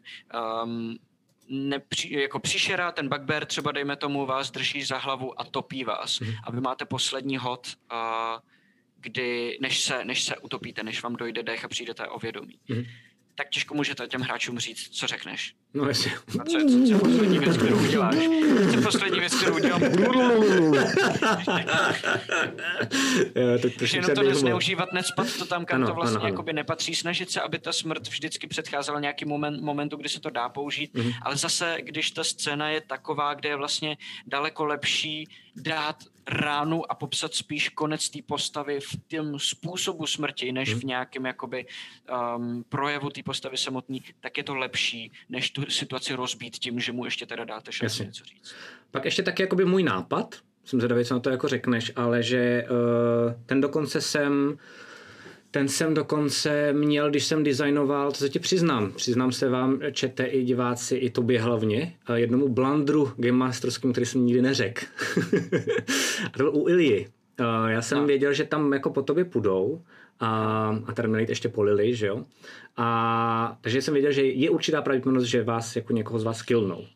A můj nápad byl, zatím jsem to tady ještě nikdy nedělal, takže nevím pro a proti, takže vám teď radím něco, co jsem ještě nikdy neskusil. Ale myslím si, že to 100% bude fungovat, protože takhle fungují filmy. Vy se v určitých situacích nemusíte, podle mě, pokud máte silného hráče v roleplay, bacha, to je důležitý, jenom pokud máte silného hráče v roleplay a baví ho to a jde mu to a chce to dělat, tak si myslím, že na to jde jít, takže to není, že to odehráváš jenom v jednom tom kole, Matyáš, jako v tom souboji, ale uděláš to, jako je to v hollywoodských filmech, že někoho sejmou, dodělá se souboj a pak přiběhneš k tomu jakoby té postavě, která dodělává a ještě může hrát. A to chci používat a dokonce jsem to měl vymyšlený, že to dám tobě a Lily, když chcípnete. A pak, jak jsem to byl úplně mimo, tak jsem na to zapomněl a úplně jsem to posral. Ale jako chtěl jsem tím tam dát přesně takovou tu možnost jako něco říct a něco zaroleplayovat. A chci to určitě možná udělat, pokud se to stane ve třetí kampani. Že mi přijde, že pokud někdo je fakt jako dobrý, tak to může být jako zajímavý, strašně zajímavý dialog, když pod to dám třeba já pod kresovou jako hudbu a třeba jako nechat vás mluvit a pak třeba jenom já si plánuju to už jako high end, co vám jenom říkám, co možná bude ve třetí kampani, pak už jenom říct, dochází ti dech. A třeba ukázat hodinky, nebo to ještě musím vymyslet, ale vlastně říct, že už končí, prosím. Je to ještě ošemetný, protože když skončí ten souboj a ty ještě dáš jakoby prostor tomu hráči na to něco říct, tak se to trošku mlátí s tím, že když má schopnost ještě... Já tomu rozumím. Říct, ještě musíš to musíš říct dopředu. Musíš říct dopředu, podle mě. Hele, a teď doděláváš, já vím, že to pravidlově nedává smysl, ale pojďme to takhle udělat, protože mi přijde, že totiž jako pak to může mít fakt jako zajímavou situaci, než právě jenom tu jednu větu. Že totiž mám pocit, že někdy ta postava by se chtěla charakterizovat víc a něco fakt jako hezkýho říct těm ostatním postavám. Tak to mi přišlo jako vlastně zajímavý nápad, který zatím teda mám jenom tak jako v hlavě. A potom... Otázka docela, co by tak jako vůbec mohla udělat Zuza jako last move? Já jsem na tímhle přemýšlel, protože vlastně já jsem mi tu možnost dal, ale v tu chvíli mě samotného jako nenapadlo. Tak to možná chat bude vidět, protože jako viděl celou backstage na rozdíl ode mě, já jsem udělal jenom půlku. Takže já nevím. Mě jako napadlo, protože co v tu chvíli můžeš udělat? Je to fakt vteřina. Není to takovej ten, že ti dá nůž na krk a nechá ti říct poslední věc, než ti podřízne. Je to fakt jako, že vidíš tu zbraň, která na tebe letí, je to takový ten slow motion a ty máš tu vteřinu na to něco udělat. Tak je to fakt jenom nějaký symbol nebo něco. A jediný, co mě napadlo, co si myslím, že ona by mohla udělat, buď třeba říct, protože teď už víme i my ostatní, že není bohyně. Že ona, že není bohyně, ale nebo taky, anebo že nechce umřít znova. Jo. Věc, kterou kdyby řekla, tak vám jenom ukáže, že jsem měl backstorku, než vám... jako to udělal Matěj, že jo, na konci druhé kampaně. A nebo stačí, a to je jako univerzální pro všechny, ale hrozně silný moment je, podle mě, když dáte vteřinku hráči předtím, než ho trefí rána, která ho jako určitě zabije, smíření, že prostě spustí ruce a nechá to. A to je jenom jako detail, který ale té smrti dá hrozně jako jiný rozměr. A i opak, to je spíš jako dark, jo, protože já jsem trošku dark v tomhle vyprávění, ale i opak je taky hustý, že hraješ, že se s tím nechceš smířit, což taky může být jako realistický, jo, protože nechceš umřít. Je to realistické, ale když totiž proto mám pocit, nebo že to, jestli to chceš hrát epic, nebo jestli to chceš hrát právě jako... nechat to se stát je víc jako nereálný, víc jako zvláštní, víc jako nějaký symbol nebo nějaký gesto. Protože když to nechceš to nechat se stát, to tak máš by default, že jo, jakoby. Ona v tu chvíli může jakože zvednout ruce a snažit se ještě bránit, než teda jako už se s tím nedá nic. No bylo by to ještě smutnější, ne? Ale to víc. Každej a vždycky. Jo. A to, že ona to nechá se stát, je nějaký gesto. Jasně, ale musí to taky být jako, že to musí být její postava. Že kdyby to byl nějaký jako posera, tak ten asi spíš bude prosit o to, aby přežil, že jo? A jako nějaký jako... Proto říkám, že to je takový jakoby pro ostatní postavy spíš takový jako univerzální pro toho, komu se to hodí, než na ní konkrétně. Jasně. No a teď, když jsme se bavili o tom konkrétním hráči, tak ale není to jenom na něm. Vlastně jako na něm je docela dost málo v tu chvíli, bohužel už. Ale hodně je na Game Masterovi a ostatních hráčích, což bych tady rád jako vyzvednul, to je dost důležitý. A to je právě ta častá chyba. Že ten hráč jako je... Když vám to jako vlastně řeknu, jak to opravdu vypadá, a zažil jsem to. Jako ten, kdo umřel, i ten, kdo jako by vlastně na to sral, protože taky jsem byl jako nějaký nováček. Takže představte si situaci, kde prostě se něco děje, najednou Game Master po 2 letech hry, roku a půl, někoho killne a hráč řeknou, no jak si nahází novou postavu. Co má u sebe? Co můžu vylutit? A je to úplně jako fuck you, prostě. Hej klerika příští postavu. Přesně. Tak to takhle není fakt dobrý. Jo? Je to blbý vůči tomu hráči minimálně. To mi vlastně jakoby štve nejvíc. To, jak budete hrát Dungeons and Dragons, je na vás. Můžete to hrát klidně víc takhle jako Diablo a můžou se tam střídat a točit vaše postavy a může vám to být uprdele. To je v pohodě. Jenom bacha, že ty hráče to občas zasáhne, tak jenom proto to říkám. A jak na to můžou jít hráči, jak na to může být Game Master. Tak já myslím, že my jsme hráli, že v druhé kampani jste hráli úplně skvěle Pohřbení Ilji. To je prostě důležité a to my určitě budeme dohrávat. Já jsem nám nechtěl pohřbit kikibutám, protože mi to přišlo nesmysl, že chci to mít asi, aby byla pohřbena někde vedle jako lidí a ne goblinů. Strašně. To bylo takový jako hodíme ji tady do vody, no. No, přesně. Strašně se mi líbilo, jak Rick vymyslel, a až jsem mu to, jsem Matyášovi psal, že jsem mu to záviděl, jak vymyslel, že si vzal tu věc na památku. On totiž teď, když na to bude myslet a někam si to napíše, tam je nebezpečí, že na to zapomene, protože my všichni zapomínáme. Ale pokud si to někam jako vyhighlightuje na deník, jakože třeba nějakou fixou nebo něčím, a bude tam mít jakože tohle má, tak to kdykoliv může zapnout. Je to prostě jeho power, kde vlastně jako si to může sám rozehrát, vzpomenout si na ní.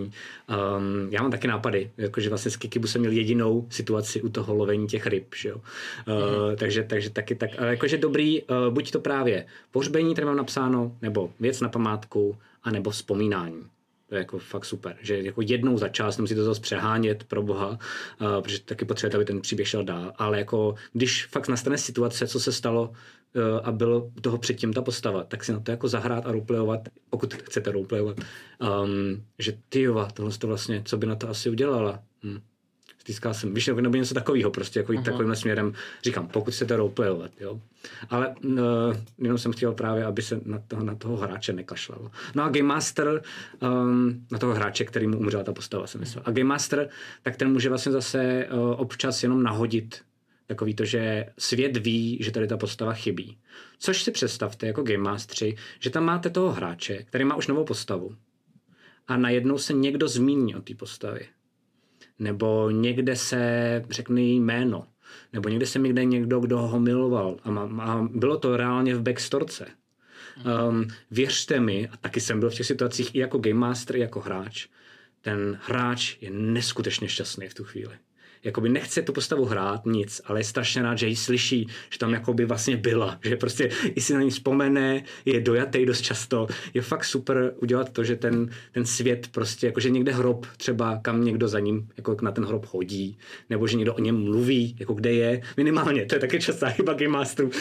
Někdo zadá quest, odejdou 4, přijdou 3, a ten, kdo zadal quest, to vůbec neřeší. Tak minimálně tohle. Jo, jako hej, ty vole, kde je ta divná stará bába hobití? Jo, a už je to něco, co prostě musí hrát i ty hráči. A ten svět si všimnul, že tu někdo kurva chybí. A já jsem viděl, jak jsi připravený na tu otázku. Jak jsi nejdřív Alešovi řekl, považ se zeptat, kde je Kikibu. A věděl jsem, že se musím zeptat za Albu. No jestli. A nechat si do toho skočit. No jestli. Takže tak. A máš ještě něco? Já mám teď ještě další, jakoby, jak na Resurrect, ale jestli ti něco nenapadá, že teď jsem mluvil dlouho. Asi ne. Okay. Tak když tak mi do toho skoč, jo? Jo, okay. A poslední téma, který tady mám. By the way, některý tady koukám, že jsou nějaké jako komentáře, které třeba úplně nesouvisí s tím, co dneska probíráme. Vůbec se nestyďte, dole pod náma je button, kde se dostanete na Discord a tam asi bychom možná měli založit další růmku, protože už jich máme strašně moc. To nějak ještě vymyslíme s Matem. Jako? No na tyhle ty otázky, jakože by nám dávali třeba náměty, co bychom měli ještě doprobrat. Já už si totiž pamatuju, že tady byla jedna dobrá poznámka z prvního dílu, třeba jak se dělají poznámky game mastersky a takovéhle věci, jenomže bychom si to někam dávali, aby jsme to měli na zřeteli a postupně se k tomu dostali, aby jsme na něco třeba nezapomněli. Jenom teď chci říct chatu tady, že se snažíme to vždycky držet nějak tematicky. To znamená jenom otázky vidím, neignoruju, snažím se je pamatovat, ale snažím se taky udržet to téma, který teď řešíme, což jsou dungeony a smrt postavy. Jo, takže jenom, aby věděli. Moje poslední, takový jako nějaký další kapitola, která mám pocit, že s tím, jak na smrt postav souvisí, tak je jak na Resurrect. Jak to máš ty? Nejdřív jakože... Ty jsi říkal, že vlastně bereš to, že tam je problém v těch resources, to znamená jako není lehký se nad diamanty, to znamená jakoby tím je to složitější a je to hotovo, jakože tam už dál to neřešíš.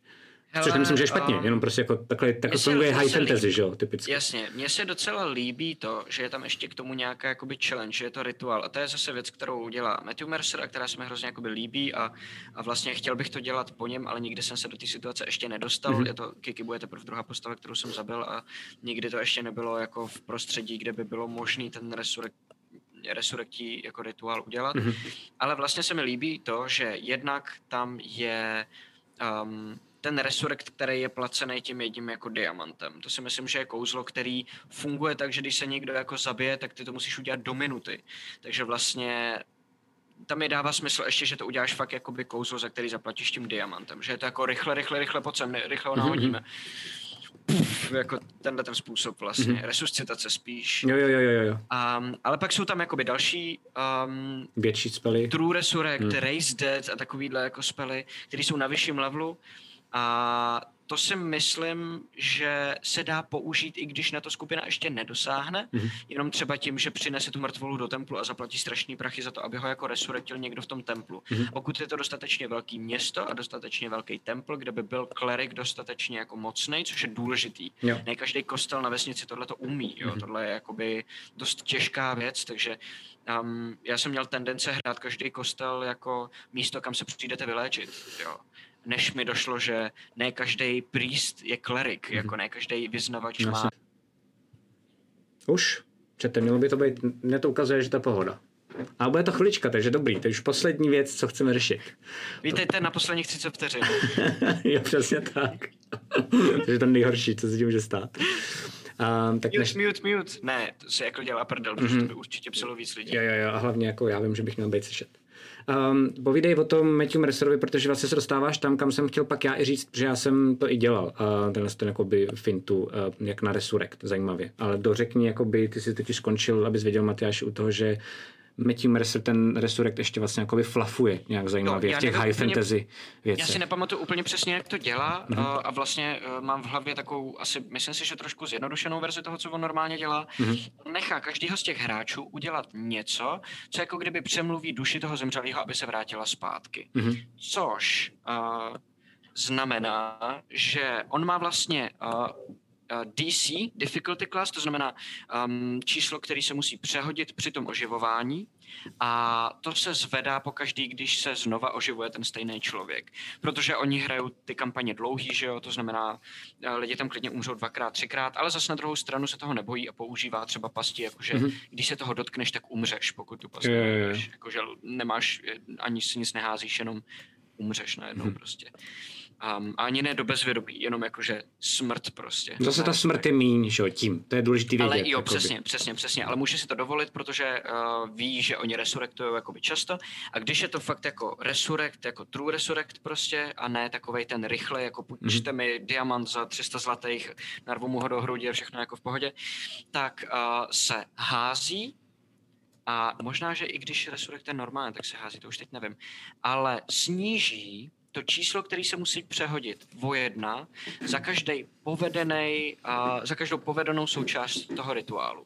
To znamená, kdybychom tohleto aplikovali teď třeba na Kikibu, tak by Bob k ní přišel a řekl by, moc jsem tě neznal, ale vlastně jsem měl pocit, že jsi kámoška, protože víš, já jsem někomu předtím neřekl, že vím, že ty jako ryby nelovím, a všichni si myslí, že jsem hloupej, a měl jsem pocit, že ty vidíš, že nejsem úplně hloupej. Jasně. A hrozně bych chtěla, aby se zvrátila. Tak je to jakoby přesvědčování, který je efektivní, a funguje to tak, nebo premisa této mechaniky je, že ta duše, která se dostane na cestu do toho posmrtného života, už se nechce vrátit sama od sebe zpátky. A vy musíte trošku jakoby přemluvit. A podle toho, jak se vám to povede, tak je to kouzlo jednodušší nebo těžší. Jo, já to modifikoval, protože tady ta mechanika se mi líbila, ale přišla mi jako nedotáhnutá. Teď dostanu hejt. Já to ještě nedělal, já vůbec nevím. Já teď dostanu hejt od krytů určitě. Jako. Ale já to dělám tak, že přijde mi jednodušší nedělat DCčka a tohle to všechno, ale prostě mám nějakou jako procentuální pravděpodobnost, kterou musíš pak jako potom přehodit. A funguje to tak, že když je to teda ten high fantasy, ne v končině, čete, jo, abyste věděli, ale prostě jakoby v high fantasy, takže právě třeba nám umřela postava po tom, co jsme dohráli starter set, to znamená, už jsme byli na nějakých 5., 6., 7. levelech, umřela nám jedna postava. Tak jsem udělal to, že vlastně jako se teda dělá nějaký rituál, ale před tím rituálem, a řekl jsem všem hráčům, neřekl jsem jim přesně ty pravidla, ale řekl jsem, hele, ale jako za to NPCčko jakoby toho priesta. Tohle občas nevyjde, já to nemám moc pod kontrolou, ale většinou jako vím, že když to měli někdo jako rádi, jako tu postavu, tak to většinou vyšlo. Když neměli, tak smůla. A přijde mi dobrý, že vlastně ty hráči jako takový, tak potom skrz ty své postavy právě musí říkat tohle, co si teď roleplayoval, jako za Boba. ale možná třeba i setupovat to, co jako mají rádi. Takže třeba jsem udělal i, že vlastně můžou přinést něco, co má ta postava ráda. Rychle koupit přes za 2-3 hodiny ve velkém městě něco, co má ráda a jako obětuje to. Nebo třeba ví, že ten člověk miloval hospody, tak přemluví toho prýsta, aby to nebylo ten rituál v chrámu, ale v hospodě, protože je větší pravděpodobnost, že ta duše bude chtít jít zpátky. Pak dokonce jsem udělal i to, že může třeba postava říct, čeho se hodlá vzdát, když přijde jakoby zpátky. K tomu se za chvilku vrátím, to byla jedna z nejkrásnějších věcí, která se nám u D&Dčka stala. A tohle to udělám a píšu si procenta nějaký, jako zapisuju si. A potom nechám hráče té postavy, která umřela, tak ho si nechám hodit. A když to nedá, tak mu řeknu, že musí roleplayovat, že se nemůže vrátit. Ale může se právě s nima třeba ještě rozloučit, anebo může říct, že prostě nic neslyší ty postavy, jestli mi rozumíš. Prostě jakože zkoušeli rituál, není slyšet. A nebo může třeba říct jako 1-2 věty, ale prostě ve smyslu sorry, prostě jsem mrtvej prostě nebo něco. A když to... Sorry, já jsem mrtvej, já nevím, a když to ještě. A když to přehodí, tak nechám hráče rozhodnout se, jestli se chce vrátit nebo ne. Protože na tom je dost kouzelný, že nám se třeba stalo, že jedna postava byla jakoby pičus. A ti hráči jakoby věděli, že mají tuhletu power a nemohli za boha na nic přijít. Jako co říct, proč se vrátit. A bylo to vlastně dost silný. Bylo to jako strašně děsivý vůči tomu jednomu z našich hráčů, který měl tu postavu. Ale bylo to vlastně dobrý, že konečně vlastně vylezlo najevo, že se za tu postavu fachoval blbě. Takže najednou oni prostě, hele, sorry, já moc nevím, co vám říct, jako když se vrátíš, jako asi by to bylo dobrý, ale tě nikdy moc neměl rád, no, promiň. A to bylo třeba jako proslov jednoho a bylo to silný, bylo to jako hustý. A pak se stala jedna věc u jako jiný smrti a to bylo strašně skvělý, tak jeden náš druid, tak protože to byla zase postava, kterou měl hrozně moc rád, tak řekl, hele, já slibuju, že prostě ty jsi mi teď jako ukázal, že ten život je prostě křehkej, já nebudu už používat zbraně od teďka. A ten rituál se povedl, ta postava se vrátila zpátky. A potom jsme hráli jako nějak dál, prostřídali jsme se jako game mastery, já jsem byl hráč a byl nový jako game master a postava toho hráče, který to jako slíbil, s náma nebyla, protože zrovna nemohl. A ten druid, ten hráč, co hrál druida, se trochu přiopil a pak najednou killnul dýkou někde nějakýho orka. A já najednou zpozornil a říkal, počkej dýkou. A normálně ten hráč pustil všechno, co měl v ruce a shit, a teď bylo úplně vidět, jak prostě nejenom a já jsem se jenom zeptal toho Game Mastera, můžu tohle dohrát já, protože to jako vzniklo za mýho Game Masterování a on, jo, určitě. A já jsem normálně mu popsal, jak ta postava, kterou zachránil, protože tam nebyla s nima, tak jde po městě a nejenom z ničeho nic a spadne do bahna. A on ví, že to je kvůli němu. A bylo to hustý, jak se... A pak jsme mu to volali telefonem a on byl strašně nasranej, jo. Nebyl chudák. Nebyl právě, no. Bylo hrozný. Ale to je jako zajímavá situace. Takže takhle jsem si to já trošku jako ještě víc dohomebrewoval, že se mi líbí, že tam můžeš jako házet nějaký věci nebo prostě vymýšlet, kde to bude, jako setupovat to víc a dělám to přes ty procenta. A taky tam mám nějaký, že 50% vždycky ubírám za každou tu smrt, to znamená, jako po jedné smrti už skoro nejde znova jako resurrect, bychom se mít jako kurva štěstí. Tak tohle to jako je moje rada, když hrajete v high fantasy, což já moc nemusím, nejde mi to, nemám takový moc high fantasyácký nápady oproti ostatním třeba, ale vím, že tohle to jako je věc, která je takový jako rozumný kompromis mezi mnou, který nechce mít ten resurrect jako ting a zároveň je tam prostě jako něco, že ty hráči tam mají to high fantasy res a já tam mám zároveň to, že to není úplně zadarmo a že se kolem toho jako roleplayuje, což mi přijde jako vlastně super. No. A nechávám jim normálně vždycky pauzu, vždycky jenom jako umřou. Když umře nějaká ta postava, tak jsem jim nechal pauzu, 10 minut, teď jako na pivo, vyčůrat, na cígo, povídali si mezi sebou a zároveň vymýšleli, co udělají během toho rituálu. A ten jeden člověk, komu umřela ta postava, tak tam jako chodí a čeká, co mu řeknou, že jo, ty ostatní. Což je fakt cool. To se jako Matthew Mercerovi povedlo. Umře postava, říká, tak jo, tak si dáme cígo, běžte se vyčůrat. Tak tam zůstane sedět u toho stolu. A teď, co mi řeknou, Takhle ne, samozřejmě musíš to dělat přátelsky, musíš na to připravit, že takovýhle pravidlo máš a ideálně se jich zeptat, jestli to chtějí takhle hrát. Protože taky jako i hráči se musí bavit a dokážu si představit, že to někomu třeba bude nepříjemný a právě víc chtějí třeba. Chápeme, že to musíme dohrát, tak ho jako pohřbíme, občas něj zazpomínáme, ale nechceme to hrát až tak moc, jo, že pro někoho to může být extrém. Takže pokud vám tohle přijde moc, úplně v pohodě. To jsou jenom, jako, co tady říkáme, jsou fakt jako nápady, než to takhle přesně. A velmi často je to jenom jako náš styl dokonce. Ano. A není to ani jo. Jako... A snažíme se i během toho myslet i na jiný styly, ale ne tak, jak by bylo ještě záhodno. A hlavně to neumíme úplně tak dobře, protože to nejsou naše styly. Přesně tak. Takže jakoby pořád jsou to jenom rady. Bylo to zase velký, bylo to zase dlouhý, bylo to s jednou krátkou přestávkou. Ne, tak na čurání právě, protože nám umřel stream, tak jsme si došli. Přesně tak. Takže to bylo, co se týče tohodlen z toho, to znamená smrti a dungeonu. Příště, jestli to správně chápu, asi si to uveď, ale si to bude víc ohledně jako roleplay a NPCček a města a podobně? No, nejspíš? určitě, akorát, že já nevím, co z toho města uvidíte a já nevím, jestli uvidíte dost, abych o tom mohl promluvit, jak jsem to připravoval si, to město. A já si myslím, že to uvidíme až prostě podle toho, co tam odehrajete, protože buď si můžete začít hodně kamarádit s těma NPCčkama a hodně objevovat vlastně, co jsou, protože já teď vlastně na čem teď nejvíc pracuju, už jako vlastně od začátku. Tohle, co jsme hráli doteď, tak jsem měl připravený během jako 2 hodin vlastně to, co jsme dělali celý ty první 2 sešny dohromady. A už třeba druhý týden připravuju všechny ty postavy jako NPCčka v tom Fandalinu a snažím se jim dávat vrstvy, který tam nemají, protože tam je, když si vyberu prostě nebo řeknu nějakou náhodnou postavu, tak třeba tenhle týpek je jako půl elf a je to poslíček, který si nechává platit za to, že vozí zboží z jednoho baráku do druhého, vyřizuje poštu a takovýhle věci. A to je všechno, co máte napsané tam v tom dobrodružství. Ale protože vím, že je to jako pro stream a protože chci, aby to co nejvíc žilo, tak vymýšlím, OK, tenhle má vztah s touhle, tyhle se jakoby znají už od dětství, tenhle tam novej a nikdo ho nemá moc rád, protože mu nevěří. Do toho gangu to nejsou jako náhodní lidi, ale třeba tady to je něčí jako příbuzné a takovýhle věci. Snažím se vymýšlet, tak o tom už jsme mluvili několikrát. Vymýšlet ty vrstvy navíc. Tak možná, že když budete mluvit s těma NPCčkama hodně a ty vrstvy objevíte, tak se můžeme pobavit o nich. Možná, že tam přijdete, zjistíte... a všechno to vymlátíme jako s Bakem v Divinity 2.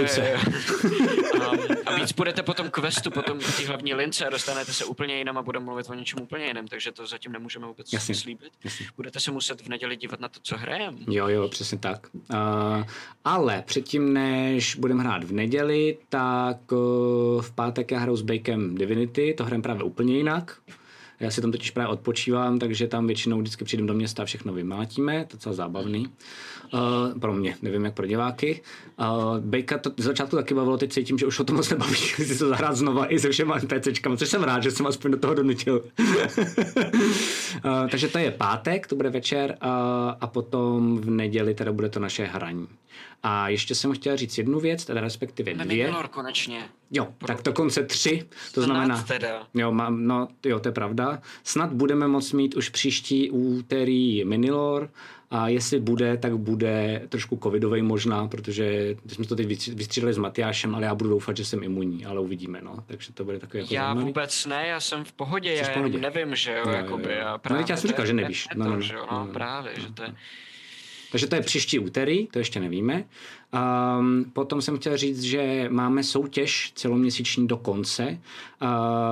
Ta je o Starter Set, to znamená o tuhle krabici, teď já nevím, kam jsem jí dal, protože jsem tady makal na kompu, nevím. Tady je, super.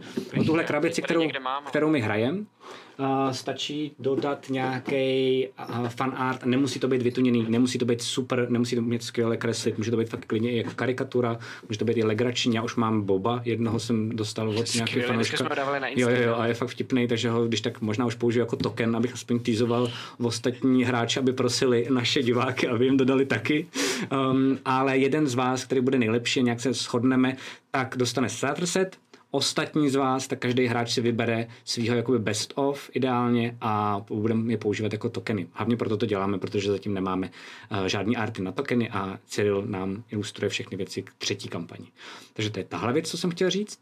Pak jsem chtěl říct důležitou věc a vlastně se tě tady ptám, což bych asi neměl, ale já to tak udělám, se tě zeptám před divákama. Myslíš si, že ty poznámky, co máš kolem těch NPCček, že by byly nějak jako potom, nemusí to být krásný, ale publikovatelný pro patrony, že patroni by měli dostávat určitě právě tady jako naší práci, to znamená, já jsem jim tam dával mapy, anebo třeba statistiky monster, tak mě napadlo, že tohle by pro ně, protože už tam dlouho nic neměli, jak jsme tady dlouho nehráli, takže by to mohlo být hezký pro ně jako něco navíc, co ostatní nemají, vlastně k tomu určitě starter setu, jakože tvůj takový ještě jakoby víc backup prostě, nebo víc propracovaný ten NPCčka. Určitě jo. Já to potom nějak zpracuju, já to teď mám rozepsaný tak, abych podle toho mohl hrát, což znamená, že vlastně moje poznámky teď jsou strukturované podle jednotlivých míst, spíš než podle jednotlivých postav, protože mě teď v tuhle chvíli záleží, abych věděl, co mám dělat, když někam přijdete. Jasně. Nevím, jaký jsou tam postavy a k tomu si píšu, kdo to teda je, ale potom to nějak rozpracuju, aby byly zvlášť NPCčka s celou svojí jako kdyby backstory, jak jsou provázaný mezi sebou. Super. A to je zajímavé. Mě, vlastně. Si myslím, že to může být super jakoby add-on, vlastně jakoby takovej jako pro ty naše. A já vlastně bych totálně jako chtěl, aby něco takového existovalo někde na netu. No jasně. No a poslední věc, která se týká taky patronů, tak je, že jsem zjistil teď úplně se zděšením, že ještě nám tam jako uvízla jedna věc, na kterou jsme teda všichni pozapomněli, mám pocit, ale kdybyste náhodou chtěli nás podpořit, stojí to teda dostat do zranec, stojí to asi. Teď jsem na to koukal. Stojí to asi 8, jestli se nepletu. Jsme si řekli, už to jednou naši fanoušci využili, není to 8, prosím vás, to se mě taky ptali, což jsem vůbec nezachápal, není to samozřejmě 8 pro jednoho člověka, je to pro celou partu.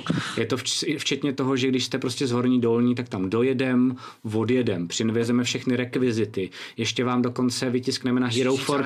Ty jsi neřekl, co to je? Jo, díky, sorry, že já, anebo teď Matyáš, to se krásně hodí, to je omylem, to jsme vůbec nevěděli, že takhle bude, ale já nebo Matyáš, můžete si sami vybrat, tak vám přijedeme někam za game masterovat. Z jakéhokoliv světa, který ho jakoby asi dáme, ne? To si každý musíte pak dohodnout. Jakoby in-game, ne v reálu. Tak. Přesně tak. No. A nevím, ještě se musíme dohodnout asi, jak je to v této situaci, protože já třeba osobně si jako úplně upřímně nemůžu dovolit jet DMovat někam osobně partu lidí v tuhle chvíli. No jasně, takže se můžete dohodnout, jestli to těm lidem za to stojí a vlastně třeba si počkaj, až přijedeš jako osobně, anebo budou na tebe tak nadržený, že prostě budou potřebovat tě přes Zoom a si to zvládnou. Moje výhoda je... Ukazujem si, že je vidět, že to jako jde, že... Přesně tak. Moje výhoda je, že už jsem takový trochu vojetej, že už jsem ničím nejsem zvláštní, že už jako některý lidi zažili, ale umím někam dojet, protože mi to nevadí. Jako já už se nejspíš nenakazím, protože aspoň nějakou dobu snad doufám tajně, že nějakou imunitu mám. Jsi imunní a dokážeš pracovat všechno, co děláš z domova, že jo? Přesně tak, no. Takže tohle to tam je tam takováhle hra, kterou vlastně vám nabídneme, nám to samozřejmě pomůže. Říkáme to proto, protože jsme zjistili, že ta cena je tam do 24. Jsou tam 2 takovéhle jako pozice, můžete se dohodnout i spolu. Minule se to totiž stalo tak, že se 4 lidi domluvili spolu na Discordu a vlastně se domluvili, jak to spolu jako pozaplatí, polepí a pak jsme se domluvili, kde budeme hrát, aby to bylo nejblíž. V ceně je i, že, a to i kdyby si game masteroval ty, Matyáši, tak já bych vytisknul figurky přes Hero Forge, to znamená zaplatíme za to i Hero Forge figurku, ji nějak namaluju a nějaký vytisknu, takže si aspoň děláme to proto, aby vám z toho zůstala nějaká památka, takže jakoby vlastní postavu, kterou si nadizajnujete, tak vám potom zůstane snad doufám někde nějaký poličce. Prosím vás, neberte to tak, že to jako kdyby prodáváme za tyhle obrovský prachy, je to proto na Patronu a ne v nějakém jako e-shopu nebo takhle, protože je to podpora jako pro nás, v první řadě. Je tohle jako odměna. Jo, je to naše díky za to, že nám ty peníze dáte jako nějakou podporu. Neberte to jako že prostě je to prodej, že bychom si řekli tolik prostě za pár hodin game masterování, nebo to samé se týká všech ostatních. Ty dice tray, ty trička, tohle to všechno. Víme, že to je jakoby hodně peněz, ale není to e-shop, no, je to patron. No a tady se Tomáš ptá, jestli to nechcem odložit. Já mám takovou odpověď, že určitě někdy, ne brzo, ale určitě ještě někdy tu jako odměnu někdy otočíme. Takže já nevím, třeba za půl roku si myslím, že možná tam bude znova, takže jestli teď jako nechcete, nemáte čas, nemáte peníze, vůbec nic se neděje a my to přežijeme úplně v pohodě, jenom na to upozorním, že to končí, tak jenom abyste věděli. A myslím si, že se v pohodě dá domluvit, kdybyste náhodou to chtěli teď konci nás podpořit a koupit si to, že se dá klidně právě domluvit, OK, máte to, ale pojďme se domluvit až třeba v lednu, nebo prostě jako až se vám to bude hodit. To není asi jako problém. Takže tak. To je asi všechno z mých propagačních keců a asi můžeme to tady ukončit, ne? Já myslím, že jo. Okay. Já bych teoreticky mohl ještě, jestli teda už nic nemáš, tak já se tady jenom ještě podívám, že bych mohl tak někam hodit lidi, přemýšlím, ale vydržte, mě to vždycky totiž strašně trvá. Ježiš, děkujeme. Co se stalo? Za 5 předplatných. Pejpe, panečku. Díky moc. Doufáme, že vám tady to jako k něčemu je. Snažíme se být jako strukturovaný, co nejvíc to jde. Ale jsme ukecani oba. Takže... No, jsme přesně tak. Okay. Brokilon, já se těším na tričko, které se asi někde zaseklo. Máme nějaké informace o tričkách? Jo, Matěj je řeší, takže když tak je mail na Matěje, nebo víte, když tak... jak dlouho Matějovi trvá jedno kolo, jo? Přesně. A Brokilon, pokud nemáš mail přímo na Matěje, tak napiš na info@krotiteledraků.cz, že to nemáš a já mu to přepošlu, protože ten mail mám já pod kontrolou a on už to řeší, takže tak. A na tričku se pracuje. Jo. Dneska přišel mail, píše Mikel. Mrkni na to. Supiš. Na tom fakt pracuje. Ježiš, tam radost. Hele, a Bake hraje Hades, což je taková dobrá, hlavně to má super soundtrack, taková jako hra Roguelike, taková jako hustá. Jasně, to je to antický anime, ne? Takže to doporučuju a jděte ho tam pozdravit. A mějte se hezky a uvidíme se teda buď to v pátek, právě tady s tím týpkem, kam vás posílám, budeme hrát Divinity 2 společně tady, a nebo u něj, to hrajeme dohromady a v neděli se zase uvidíme u dalšího dílu našeho starter setu. Takže zatím mějte se. Čus. Bye. Čus bus. A já to tedy hodím pryč. Tuhle ne tak úplně plánovanou D&D telekonferenci vám přináší Fantasy Mag, nejčtenější médium v oblasti fantastiky. Phantom Print, přední české nakladatelství sci-fi a fantasy literatury a fantasyobchod.cz, největší e-shop pro všechny fanoušky fantastiky. V neposlední řadě bychom chtěli moc poděkovat všem našim patronům na Starter